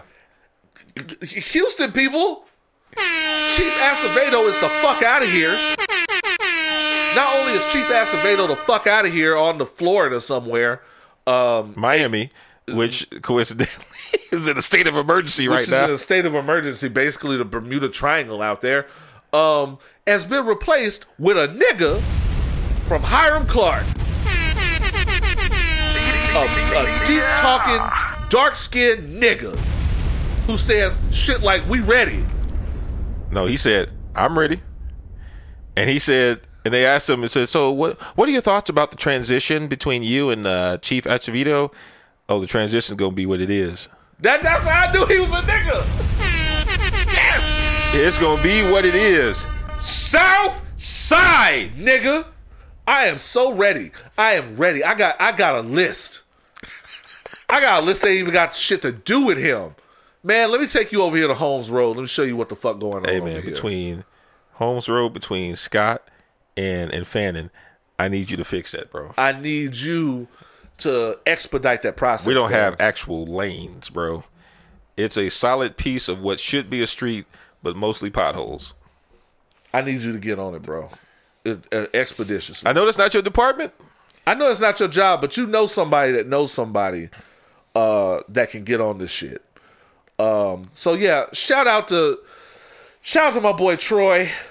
Uh, I'm just call, Just Troy. I mean, we're not even to do his last name. Young that, that Troy. Boy, that boy Troy. That went boy- to Madison High School. You know, nigga, Tom Bott.